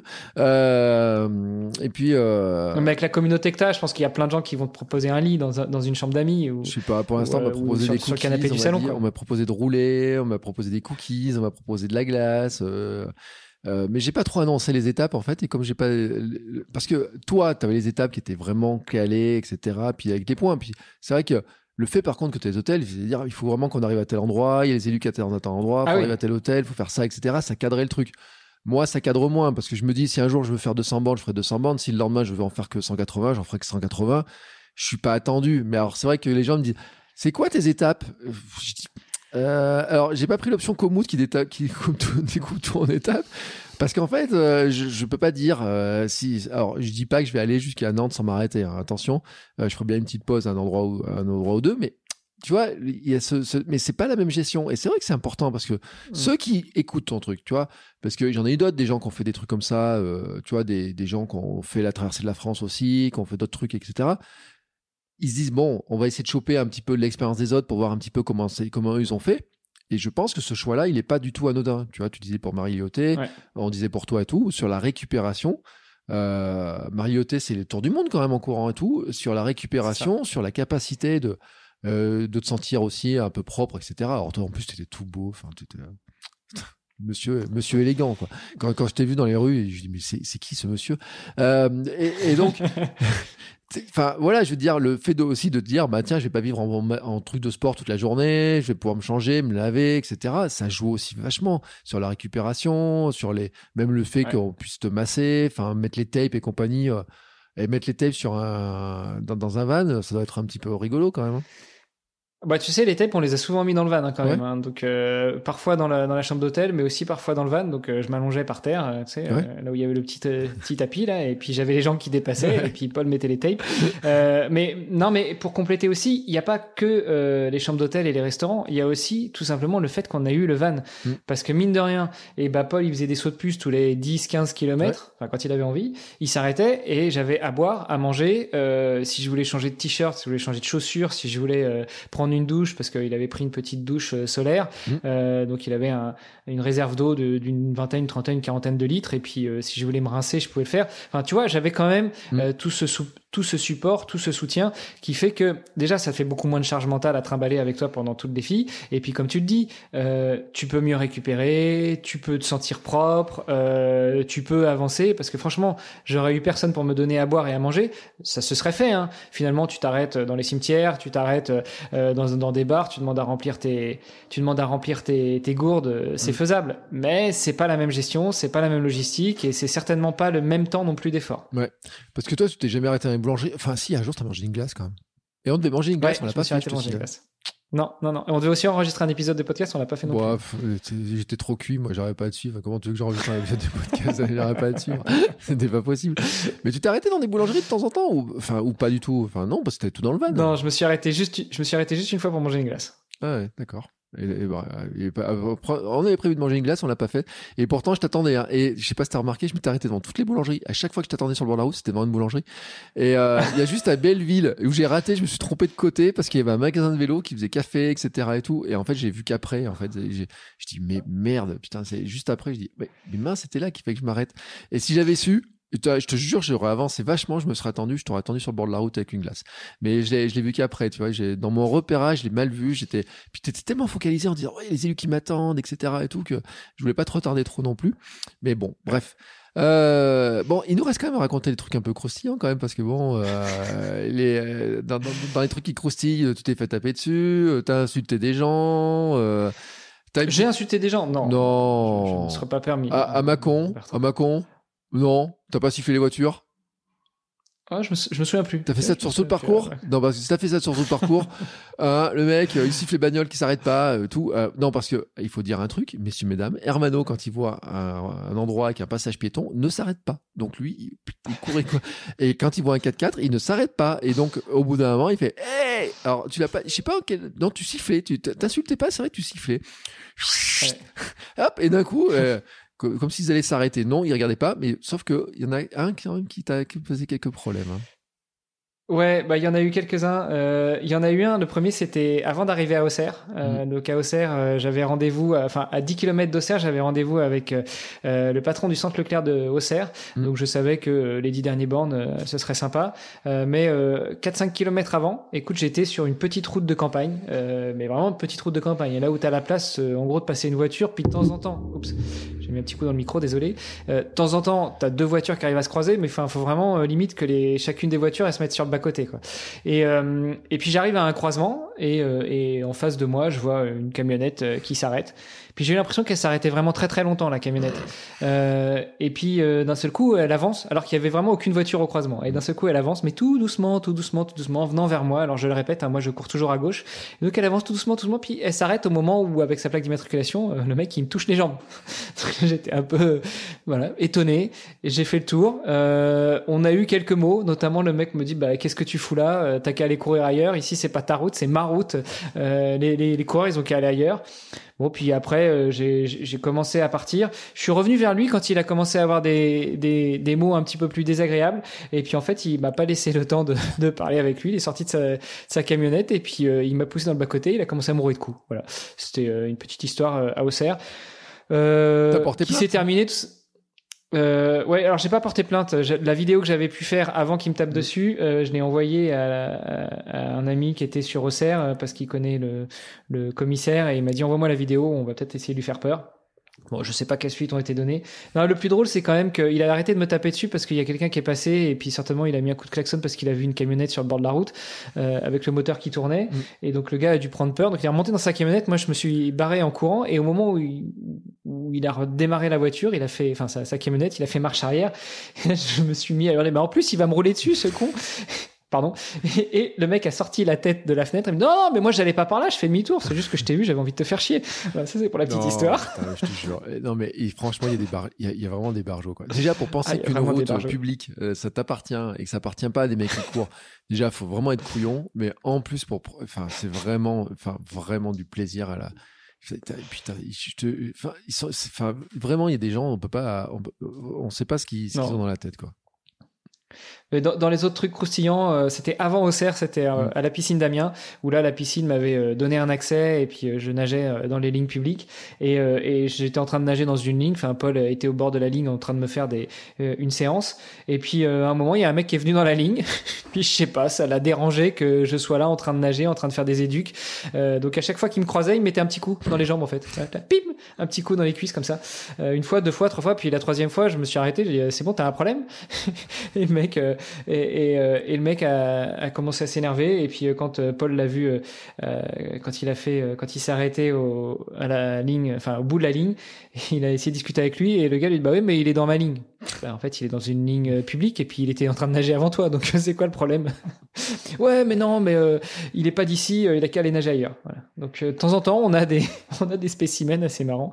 Puis j'en ai recroisé un à, à Toulon aussi. Ah ouais? Euh, en arrivant sur Toulon, Mhm. euh, un mec qui, euh, qui a grillé le feu et puis euh, moi j'étais en train de traverser justement, alors en courant oui, Euh, il a grillé le feu et puis euh, il est parti aussi du principe que c'était euh, c'était sa route et puis comme lui il était engagé, de toute façon il était prioritaire. Bon, ce qui est dommage c'est que 300 mètres plus loin il y avait les flics et et ils ont proposé d'aller l'arrêter et puis euh, de lui mettre une jolie petite amende. Ah ouais, il l'aurait été lui? Voilà. Bah écoute, tant Donc, euh, écoute, fera les euh, pieds. Mais après, Ouais, va- dommage, va c'est un livreur, donc euh, son permis, c'est son, euh, c'est son outil de travail, mais euh, ça se trouve, il n'en avait plus, hein, vu comment il réagissait. Ouais, puis maintenant il va détester les coureurs. C'est-à-dire que le prochain coureur, tu sais ce qu'il va faire? Il va le voir sur la route, Bah, il va pas s'arrêter, il va l'écraser. Il va l'écraser, il va le rouer de coups et tout, et il va dire Eh, c'est pour l'autre qui courait à travers le truc et tout. En plus, je l'ai vu dans le journal, le mec et tout. Et il a fui, maintenant ça. il est parti à l'autre bout de la France. Méfie-toi. hein. Donc, euh, désolé, hein, si vous êtes le la prochaine victime de ce monsieur à Toulon, euh, je suis désolé. Ouais, Méfie-toi qu'il ait pas des amis russes ou je sais pas quoi, tu sais, on sait jamais. Ouais, euh, t'as ouais. t'as une amie russe maintenant, toi? J'ai une amie russe. Attends, ra- rafraîchis-moi la mémoire. Oh, c'était une blague, mon ami. Allez, euh, Mais euh, la, la réceptionniste de la- de l'hôtel à Tournu, euh, À Tournus je sais pas si elle était russe ou, ou je sais pas quoi. ou, euh, ou d'Europe de l'Est, mais, euh, mais oui, certainement. N'empêche que l'accueil, il faut le dire, parce que franchement, moi je l'ai vu, t'as été accueilli comme un prince, hein, etc. Franchement, ils t'ont fait ton linge, etc. Ils ont mis le vélo à l'abri pour moi et tout. Enfin, franchement, et il faut euh, les partenaires qui t'ont, les hôtels, etc. et tout, ils ont, ils t'ont reçu vraiment comme des princes. hein. Comme des princes. ouais. Ouais. Et, et particulièrement à Tournu, ils nous ont mis à disposition une suite parce que je ne savais pas, mais euh, Tina et les enfants m'ont rejoint. Mhm. Donc euh, nous, on avait le droit à une suite euh, et, euh, et Paul a eu le droit à une belle chambre. Euh, Tournu, c'est quand même un hôtel 4 étoiles. hein, donc Ouais. euh, euh, franchement, euh, je les remercie. C'était le- l'hôtel Le Rempart. Donc si vous voulez y aller de ma part, euh, allez-y et demandez Jean-Christophe, c'est le patron. Et vous lui direz que vous avez entendu parler de, de son hôtel euh, sur le podcast Kilomètre 42. Et le petit déjeuner du matin en plus. Alors, je peux vous dire, alors là, vous allez vous en mettre plein la panse. Hein. Euh, Et, surtout si vous aimez le miel. Euh, par contre, la- l'assiette végétarienne, si le lendemain vous voulez faire du sport, vous serez un petit peu limité, hein, mais c'est vrai que c'est- marrant. Par contre, c'est vrai que c'était un super beau cadre. Alors franchement, et puis reçu Ouais. comme des comme un prince. Là, franchement, il faut le dire parce que euh, ils ont ils ont ils t'ont ouvert les portes, etc. Et tout. Ils ont. euh, J'ai même vu qu'ils t'avaient fait ta petite lessive et tout. Enfin, t'es Ouais. reparti vraiment nickel là-dessus. Il faut les saluer. C'était adorable. Ouais. Ouais, tout à fait. Je suis...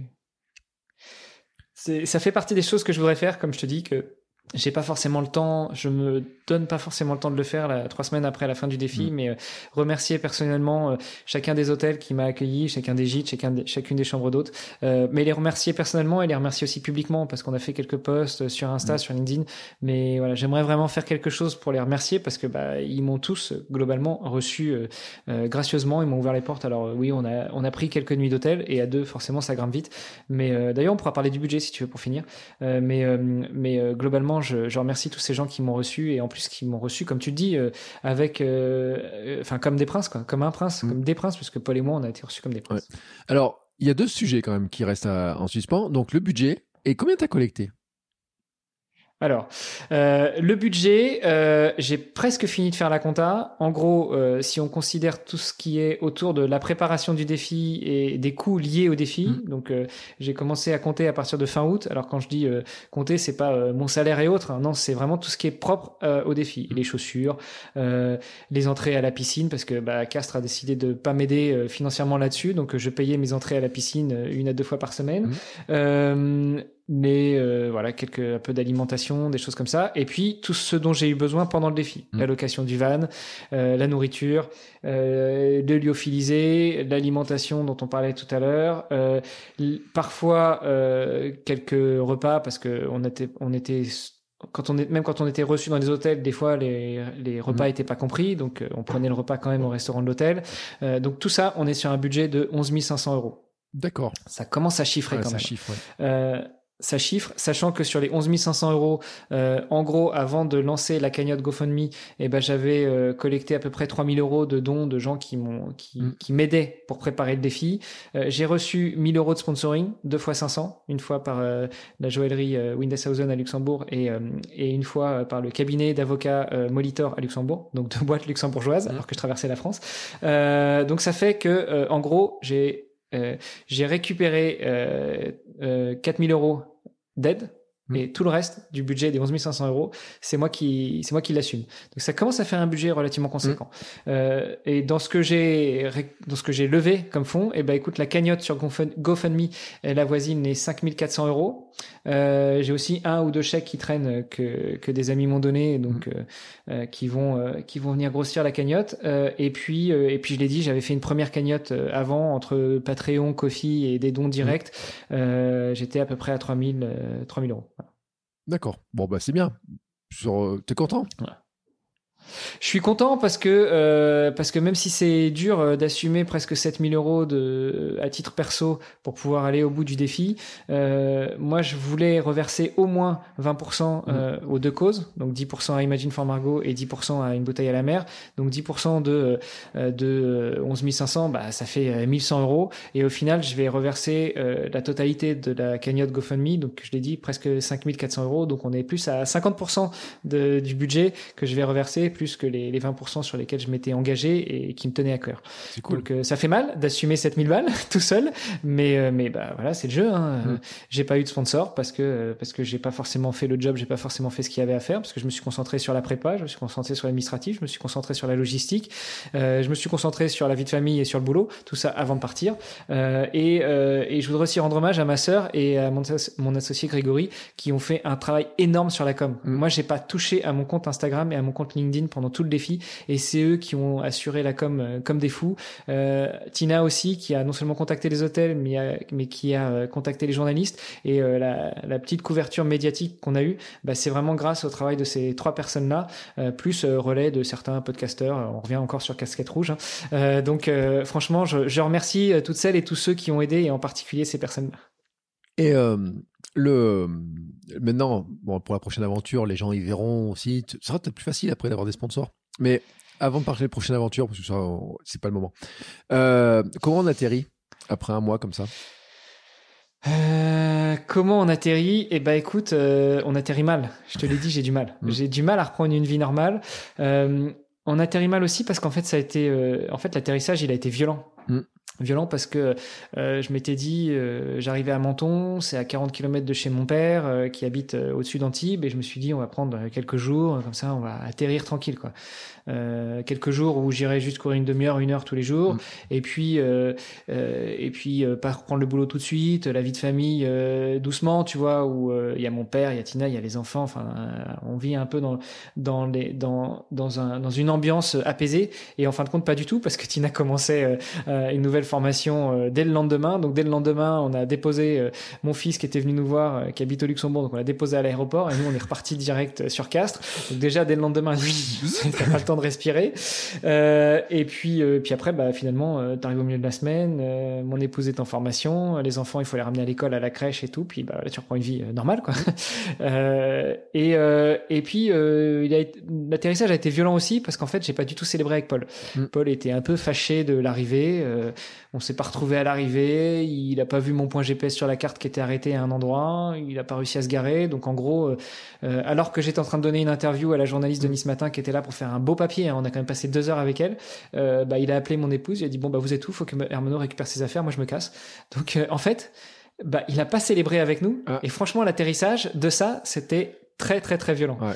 Euh, et puis une semaine après, quand j'ai échangé avec lui et que euh, qu'il en ressort lui, c'est que euh, j'étais pas assez dans le dur, donc lui il a pas joué son rôle de coach et que euh, accessoirement, euh, euh, pour lui finalement c'était pas un défi sportif, c'était plus un défi caritatif que Mm. vraiment quelque chose de sportif.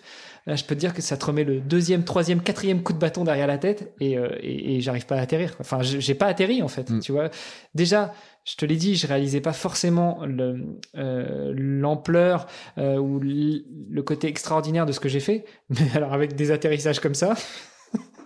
Bah, je réalise encore moins. Quoi. Ouais, mais je pense que c'est aussi la difficulté de euh, entre toi comment tu le vis, puis quelqu'un qui est à, à l'extérieur dans la logistique, et aussi qui est entraîneur et tout, qui a sa vision à lui aussi de, de comment tu le fais Mm. et de ce que tu places toi dedans, est-ce que lui il place, comment il place les choses, etc. Bon après, euh, je pense qu'il y a aussi euh, une fierté aussi de voir que tu l'as bien fini quand même ton truc, hein, tu arrives à nager tous les jours euh, et, et autres, mais c'est vrai que la, euh, il a le côté compétiteur aussi, côté sportif, aventure et tout, qui est, vous, vous le voyez pas de la même manière. Ah non, c'est clair, on le voyait vraiment pas de la même manière. Moi, je voyais ça comme une aventure, Mm. sans prise de tête, aller euh, d'un point A à un point B tous les jours. Au fur et à mesure, euh, les rendez-vous se fixaient avec les élus, avec les journalistes, etc. Et ça, j'en étais super content parce qu'en fait, c'était pas pour parler de moi, c'était pour parler du défi. Mm. Et en parlant du défi, de parler de Imagine Farmago et une bouteille à la mer. Mm. C'était ça mon objectif. Euh, moi, je j'ai pas envie d'être célèbre, euh, j'ai pas envie qu'on me reconnaisse dans la rue. Ah, c'est toi, le mec qui a traversé la France. En fait, je m'en fiche. Puis de toute façon, je peux pas- te dire, il y a personne qui me reconnaît dans la rue. Ah, donc, t'as, pas de euh, bol, t'as pas de bol, moi, tu vois, ça m'arrive ce matin encore, ça m'arrive. Et alors, véridique. En plus, alors, je fais un petit coucou à la dame qui m'a reconnu ce matin, et je suis désolé. J'ai dit bonjour, mais je me rappelle pas du prénom, donc, euh, qu'elle m'envoie pas le mardi matin, euh, vers, je sais pas quelle heure, 10h30, si vous m'avez croisé. je suis désolé. Je dis bonjour, mais je sais plus, voilà, voilà, c'est comme ça. Toutes mes excuses. parce Bah voilà. Donc tu vois, toi on te reconnaît, mais bon, toi t'es es un podcasteur et un sportif reconnu. Euh, moi j'ai juste fait un truc de dingue qui est de traverser la France en courant et, un peu en nageant. Euh, mais moi ce que je voulais surtout c'était mettre en avant ces deux causes-là, les soutenir euh, financièrement, mais aussi avec un peu la, la com qu'on a fait autour. Et, euh, et, et, et mon accompagnateur, en l'occurrence Paul, euh, lui, il voyait ça vraiment comme un défi sportif, mmh. euh, à tel point que même quand on était, euh, quand on allait nager, quand on n'était pas en lac, quand on était en piscine, on faisait des entraînements de piscine. Alors qu'en fait, moi, mon objectif, c'était d'aller nager une heure, une heure et demie, et, et, me détendre tout en m'éclatant à nager. Mmh. C'était l'idée du défi swimrun et pas du défi run et va t'entraîner à la piscine. Mais bon, voilà, c'est fait, c'est fait. Écoute, moi je l'ai vu, c'est vrai, parce que je peux en témoigner. Hein. J'ai vu à Belleville les entraînements et tout que tu as fait, etc. et tout, les exercices, fais comme ci, fais comme ça, etc. et tout. Mais je pense aussi après qu'il y avait une fierté de sa part de, dire c'est mon athlète. Et tu vois, franchement, parce que tu es, un athlète, que tu le veuilles ou non, tu vois, tu dis ouais, je suis pas connu et tout, mais tu as fait un défi de dingue, tu as fait un truc euh, gigantissime, euh, tu es un athlète, je veux dire, euh, tu vois, tu es un athlète de putain d'athlète de haut niveau, mon gars, et tu as, as fait un truc. Non, Arrête, arrête, parce que vous voyez pas, vous l'entendez là, il sourit et tout, là, il, il va devenir tout rouge. Mais ce que tu as fait, c'est juste énormissime, je veux dire. Euh, quand tu dis aux gens, et tous les jours, je dis, euh, ah, je suis allé en vélo là-bas, qu'est-ce que t'as fait? Je suis allé voir un copain, il traversait la France en courant. Quoi? Il y a des gens qui font ça, mais ils sont fous, mais qui veut faire ça et tout? Mais ils sont malades les gens de faire ça. Tu vois, je veux dire, dans l'esprit, quand tu dis à ça à quelqu'un, je dis, attends, c'est pas possible ton truc, c'est pas possible. Donc c'est juste gigantissime, tu vois. Là, sur ma plateforme d'enregistrement, j'avais un petit bouton là, je sais plus quel bouton, c'est applaudissements, j'ai peur de tout planter. Euh, si j'avais le bouton applaudissement euh, sous la main là, je te mettrais une salve d'applaudissements, tu vois, on ferait une là, tu vois, dans, dans tout le truc. Faut le dire. Tu vois ce que je veux dire Et je pense qu'il y avait aussi une fierté, tu vois. Moi, je l'ai vu faire. Je pense qu'il y avait une grande fierté de sa part aussi de voir que t'arrivais frais comme un gardon après plusieurs jours et que après t'étais capable de nager etc tu vois et tout. Et que voilà. Donc euh, voilà. Écoute. Mais t'es un, es un putain d'athlète. T'as as fait un truc gigantissime tu vois. Bravo quoi bah merci, mais euh, je réalise pas encore. Peut-être euh, je réaliserai. Et c'est Laurie qui disait ça. Euh, peut-être que je commencerai à réaliser justement quand je prendrai quelques jours de congé mm. et que euh, on coupera un petit peu avec le boulot, le quotidien, etc. Bon, c'est pas encore au programme, hein, donc peut-être en fin d'année, on verra. Mais mais pour l'instant, j'atterris pas et je réalise pas exactement ce que j'ai fait. En tout cas, il y a juste pour, je pense pour terminer parce qu'on avance un peu sur l'heure mm. et je t'avais dit qu'il allait bientôt falloir que je quitte. Euh, s'il y a un apprentissage que, que je peux tirer de tout ça, euh, et s'il y a des gens qui t'écoutent, qui se posent la question de faire un truc comme ça, euh, partez en éclaireur et, enfin en éclaireur, partez en mode test avec l'éventuel accompagnateur qui vous emmènera, parce que avec mon entraîneur, ça faisait plus de 15 ans qu'on se connaissait. Euh, on pensait qu'on se connaissait très bien. On pensait qu'on arriverait très bien à vivre euh, l'un avec l'autre pendant un mois. Et au final, euh, on s'est très vite rendu compte que que euh, bah, on n'était pas mariés ensemble et que euh, on n'avait pas forcément le même point de vue sur certaines choses et, euh, et que c'était un petit peu difficile de, de, cohabiter. Et quand au troisième, quatrième, cinquième jour, ça commence déjà à se tendre un peu, je te raconte pas à quel niveau de tension on est au 29e jour quand on arrive à Menton. Quoi. Mm. Enfin, si, je te l'ai raconté. hein. Il a pris ses affaires, il s'est barré et limite, il a laissé les miennes sur le bord de la route. Mais euh, non, mais vraiment, le, le, conseil que je peux donner, c'est c'est tester avec votre accompagnateur. Mm. Euh, partez euh, euh, trois jours, une semaine, dix jours, même pas forcément pour faire du sport. si s'il y a des gens qui veulent se lancer dans ce genre de défi, je sais pas, 15 jours traverser les Pyrénées avec une assistance et dormir dans le van ou dormir dans un hamac avec un copain ou une copine à côté, et eh ben partez avec ces gens-là mm. pendant 3-4 jours en vacances et vivez avec eux 24-7 et, et, vous verrez euh, si ça marche ou si ça marche pas. Et si ça marche pas, insistez pas, essayez pas de le passer au chausse-pied, euh, passez à autre chose quoi. Voilà, ou passez à quelqu'un d'autre. C'est le conseil. Donc là vous aurez le en fait, ce sera le chapitre 12 de ta biographie euh, comment j'ai traversé la France en swimrun. Chapitre 12, choisissez bien mais non mais tu as raison de le dire et c'est vrai que ça fait important et ça me fait penser aussi à toutes les vidéos tu sais qu'on voit sur les accompagnateurs de trail, sur les ceux qui font les assistances etc euh, on parlait tout à l'heure des casquettes vertes en plaisantant, mais Cécile Bertin qui fait l'assistance, c'est une vraie maman, tu vois, qui le, qui le, qui, qui le, qui le cajole un petit peu. Enfin, cajole, c'est un mot, grand mot, mais qui, qui fait attention à tout ce qu'il a préparé. on avait parlé de Mathieu Blanchard et, euh, et euh, Alix. Et Alix qui, Vraiment, où eux, ils sont très célèbres parce qu'ils sont en couple, etc. Et tout. Puis hein, il y a eu vraiment des images là-dessus. Mais on voit, on sait aussi très bien. Et puis on pourrait parler de tous les sportifs parce que j'en ai encore vu aussi d'autres ce week-end sur la western et compagnie de, de- comme ça, où c'est vrai que cette, euh, ce- ce- cette alchimie potentielle, euh, elle est pas simple. Alors, sur une course de deux, de, de deux jours, bon, tu te dis d'accord, mais là, c'est vrai que si tu pars un mois, et, euh, et encore, c'était un mois avec. Il y avait les hôtels, vous n'étiez pas toujours en même chambre, etc. Il y avait c'est niveau confort et tout. Mais je me dis, si c'était un mois en van, un en haut, un en bas, etc., tu rajoutes ces Ça aurait peut-être été plus facile parfois, hein, Ouais. parce que je te dis, les, les premiers jours où on était dans la même chambre avec deux lits séparés, mais dans la même chambre avec euh, un qui est insomniaque et l'autre qui ronfle, euh, c'est vite monté en tension, quoi. Euh, mais, mais tu vois, je comprends beaucoup mieux. En fait, avant, je j'avais pas forcément fait attention, euh, mais je comprends beaucoup mieux pourquoi certaines aventurières et certains aventuriers qui se lancent dans des trucs comme ça, ils sont très rarement accompagnés par leur coach. Ouais. Et- c'est souvent par leur conjoint ou leur conjointe ou par des très bons potes euh, d'enfance euh, ou autres euh, ou par l'équipe média. Tu prends un Steven Le quand il va traverser un désert, c'est l'équipe média Ouais. qui l'accompagne. C'est Mm. pas son coach. Et et je comprends mieux pourquoi en fait, Ouais. parce que le coach il a une vision et l'athlète il a une vision. Et, et il- je crois que ça peut pas matcher. euh, alors il y a, il y a toujours des il y a toujours des exceptions pour confirmer les règles, hein, mais je crois que euh, coach et athlète sur une aventure ça peut pas matcher. Et euh, t'en as parlé à Lilian de ça, que lui qui a traversé l'Atlantique à, à deux sur un Ouais. petit bateau, sur une coquille de noix, là, tu... ça c'est un truc qui est... Bah on en, on en a parlé, on en a parlé. Euh, je garderai les résultats. euh. non, non, mais il m'a dit que de toute façon, euh, euh, c'est clair. euh, celui avec qui il a traversé, c'était pas son coach, c'était un pote. Donc Mm. déjà, c'est différent. Et puis, euh, et puis, euh, il y avait de la proximité, mais il y avait aussi la promiscuité, Ouais. ce que nous on n'a pas. C'est-à-dire que si Paul et moi on se tapait sur la tronche, euh, bah, il y en a un qui prenait le van et qui rentrait chez lui, ou moi je prenais un avion ou un train ou un vélo, ou, ou je partais de l'autre côté en fait. Euh, quand t'es au milieu de l'Atlantique pendant 47 Faut jours.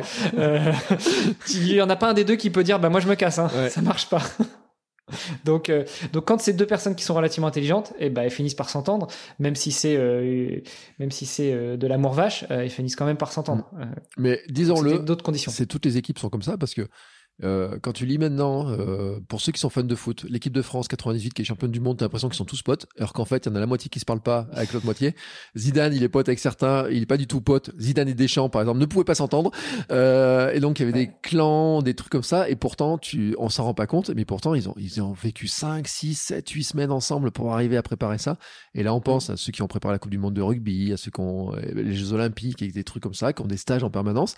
Donc ça fait partie de la vie des aventures. Et c'est vrai que c'est int- intéressant d'en parler, d'avoir cette vision-là dessus.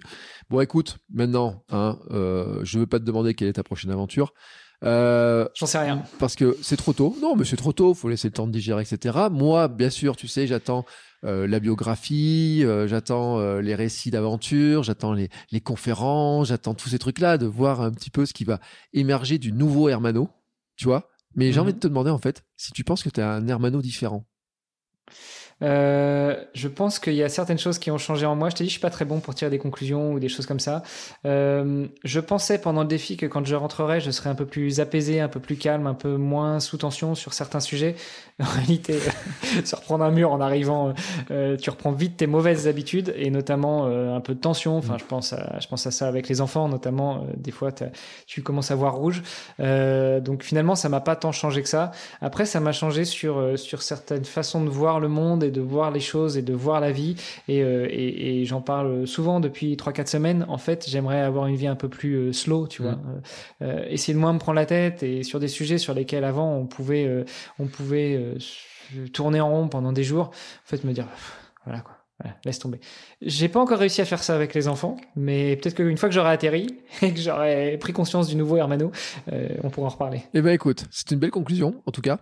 Euh, je te remercie parce que euh, a fait un bel épisode encore. hein. Enfin, 1h33 papoté. Euh, une heure et demie, Ouais, c'est pas une heure et mal. demie à papoter.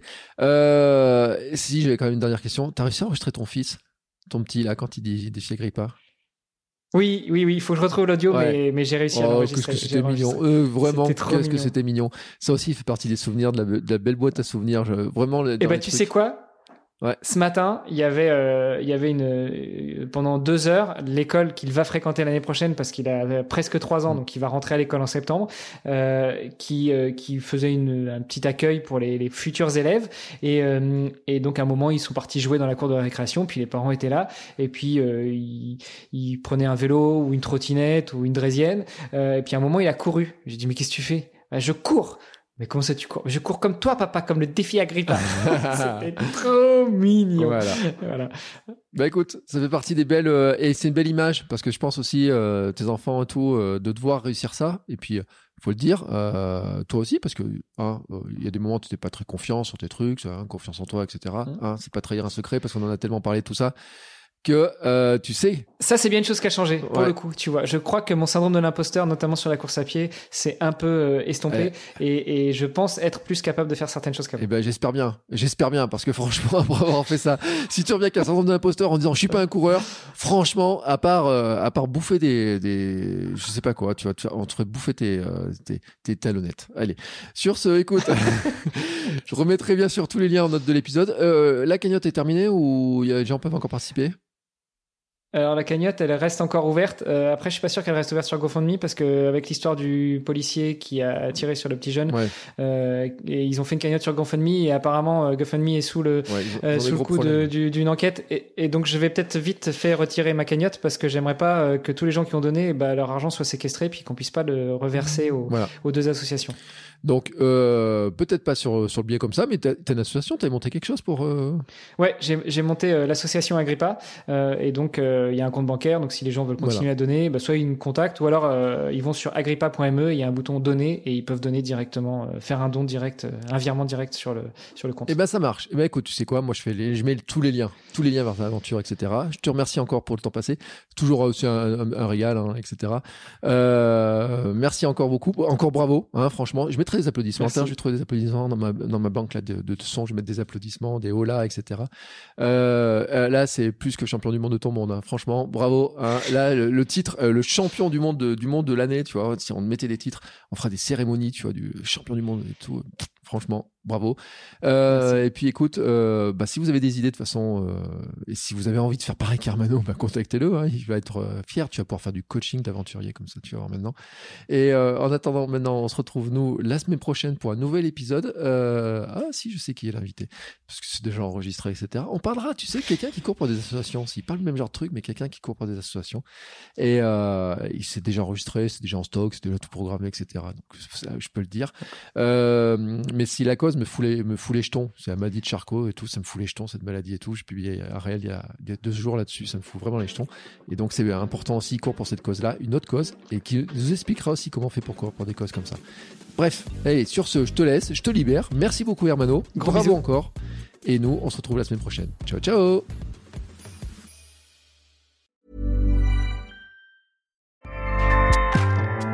ACAST powers the world's best podcasts. Here's a show that we recommend. This is Roundabout Season 2, and we're back to share more stories from the road and the memories made along the way. We're talking rest stops, if we're stopping to get gas. You will be timed. you will be for sure.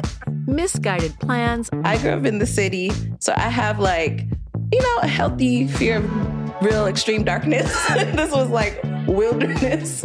a lot of laughs, Y'all weird, but you, yeah, you, you were different. Like you were real different, bro. I can't really put my finger on it. and so much more. Just goes to show that unexpected things sometimes are the best when it comes to a road trip. Roundabout Season 2, presented by Nissan, is live now with new episodes rolling out every Thursday. Listen and subscribe wherever you get your podcasts.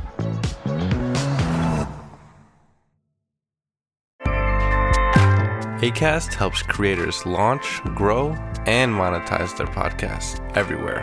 ACAST.com.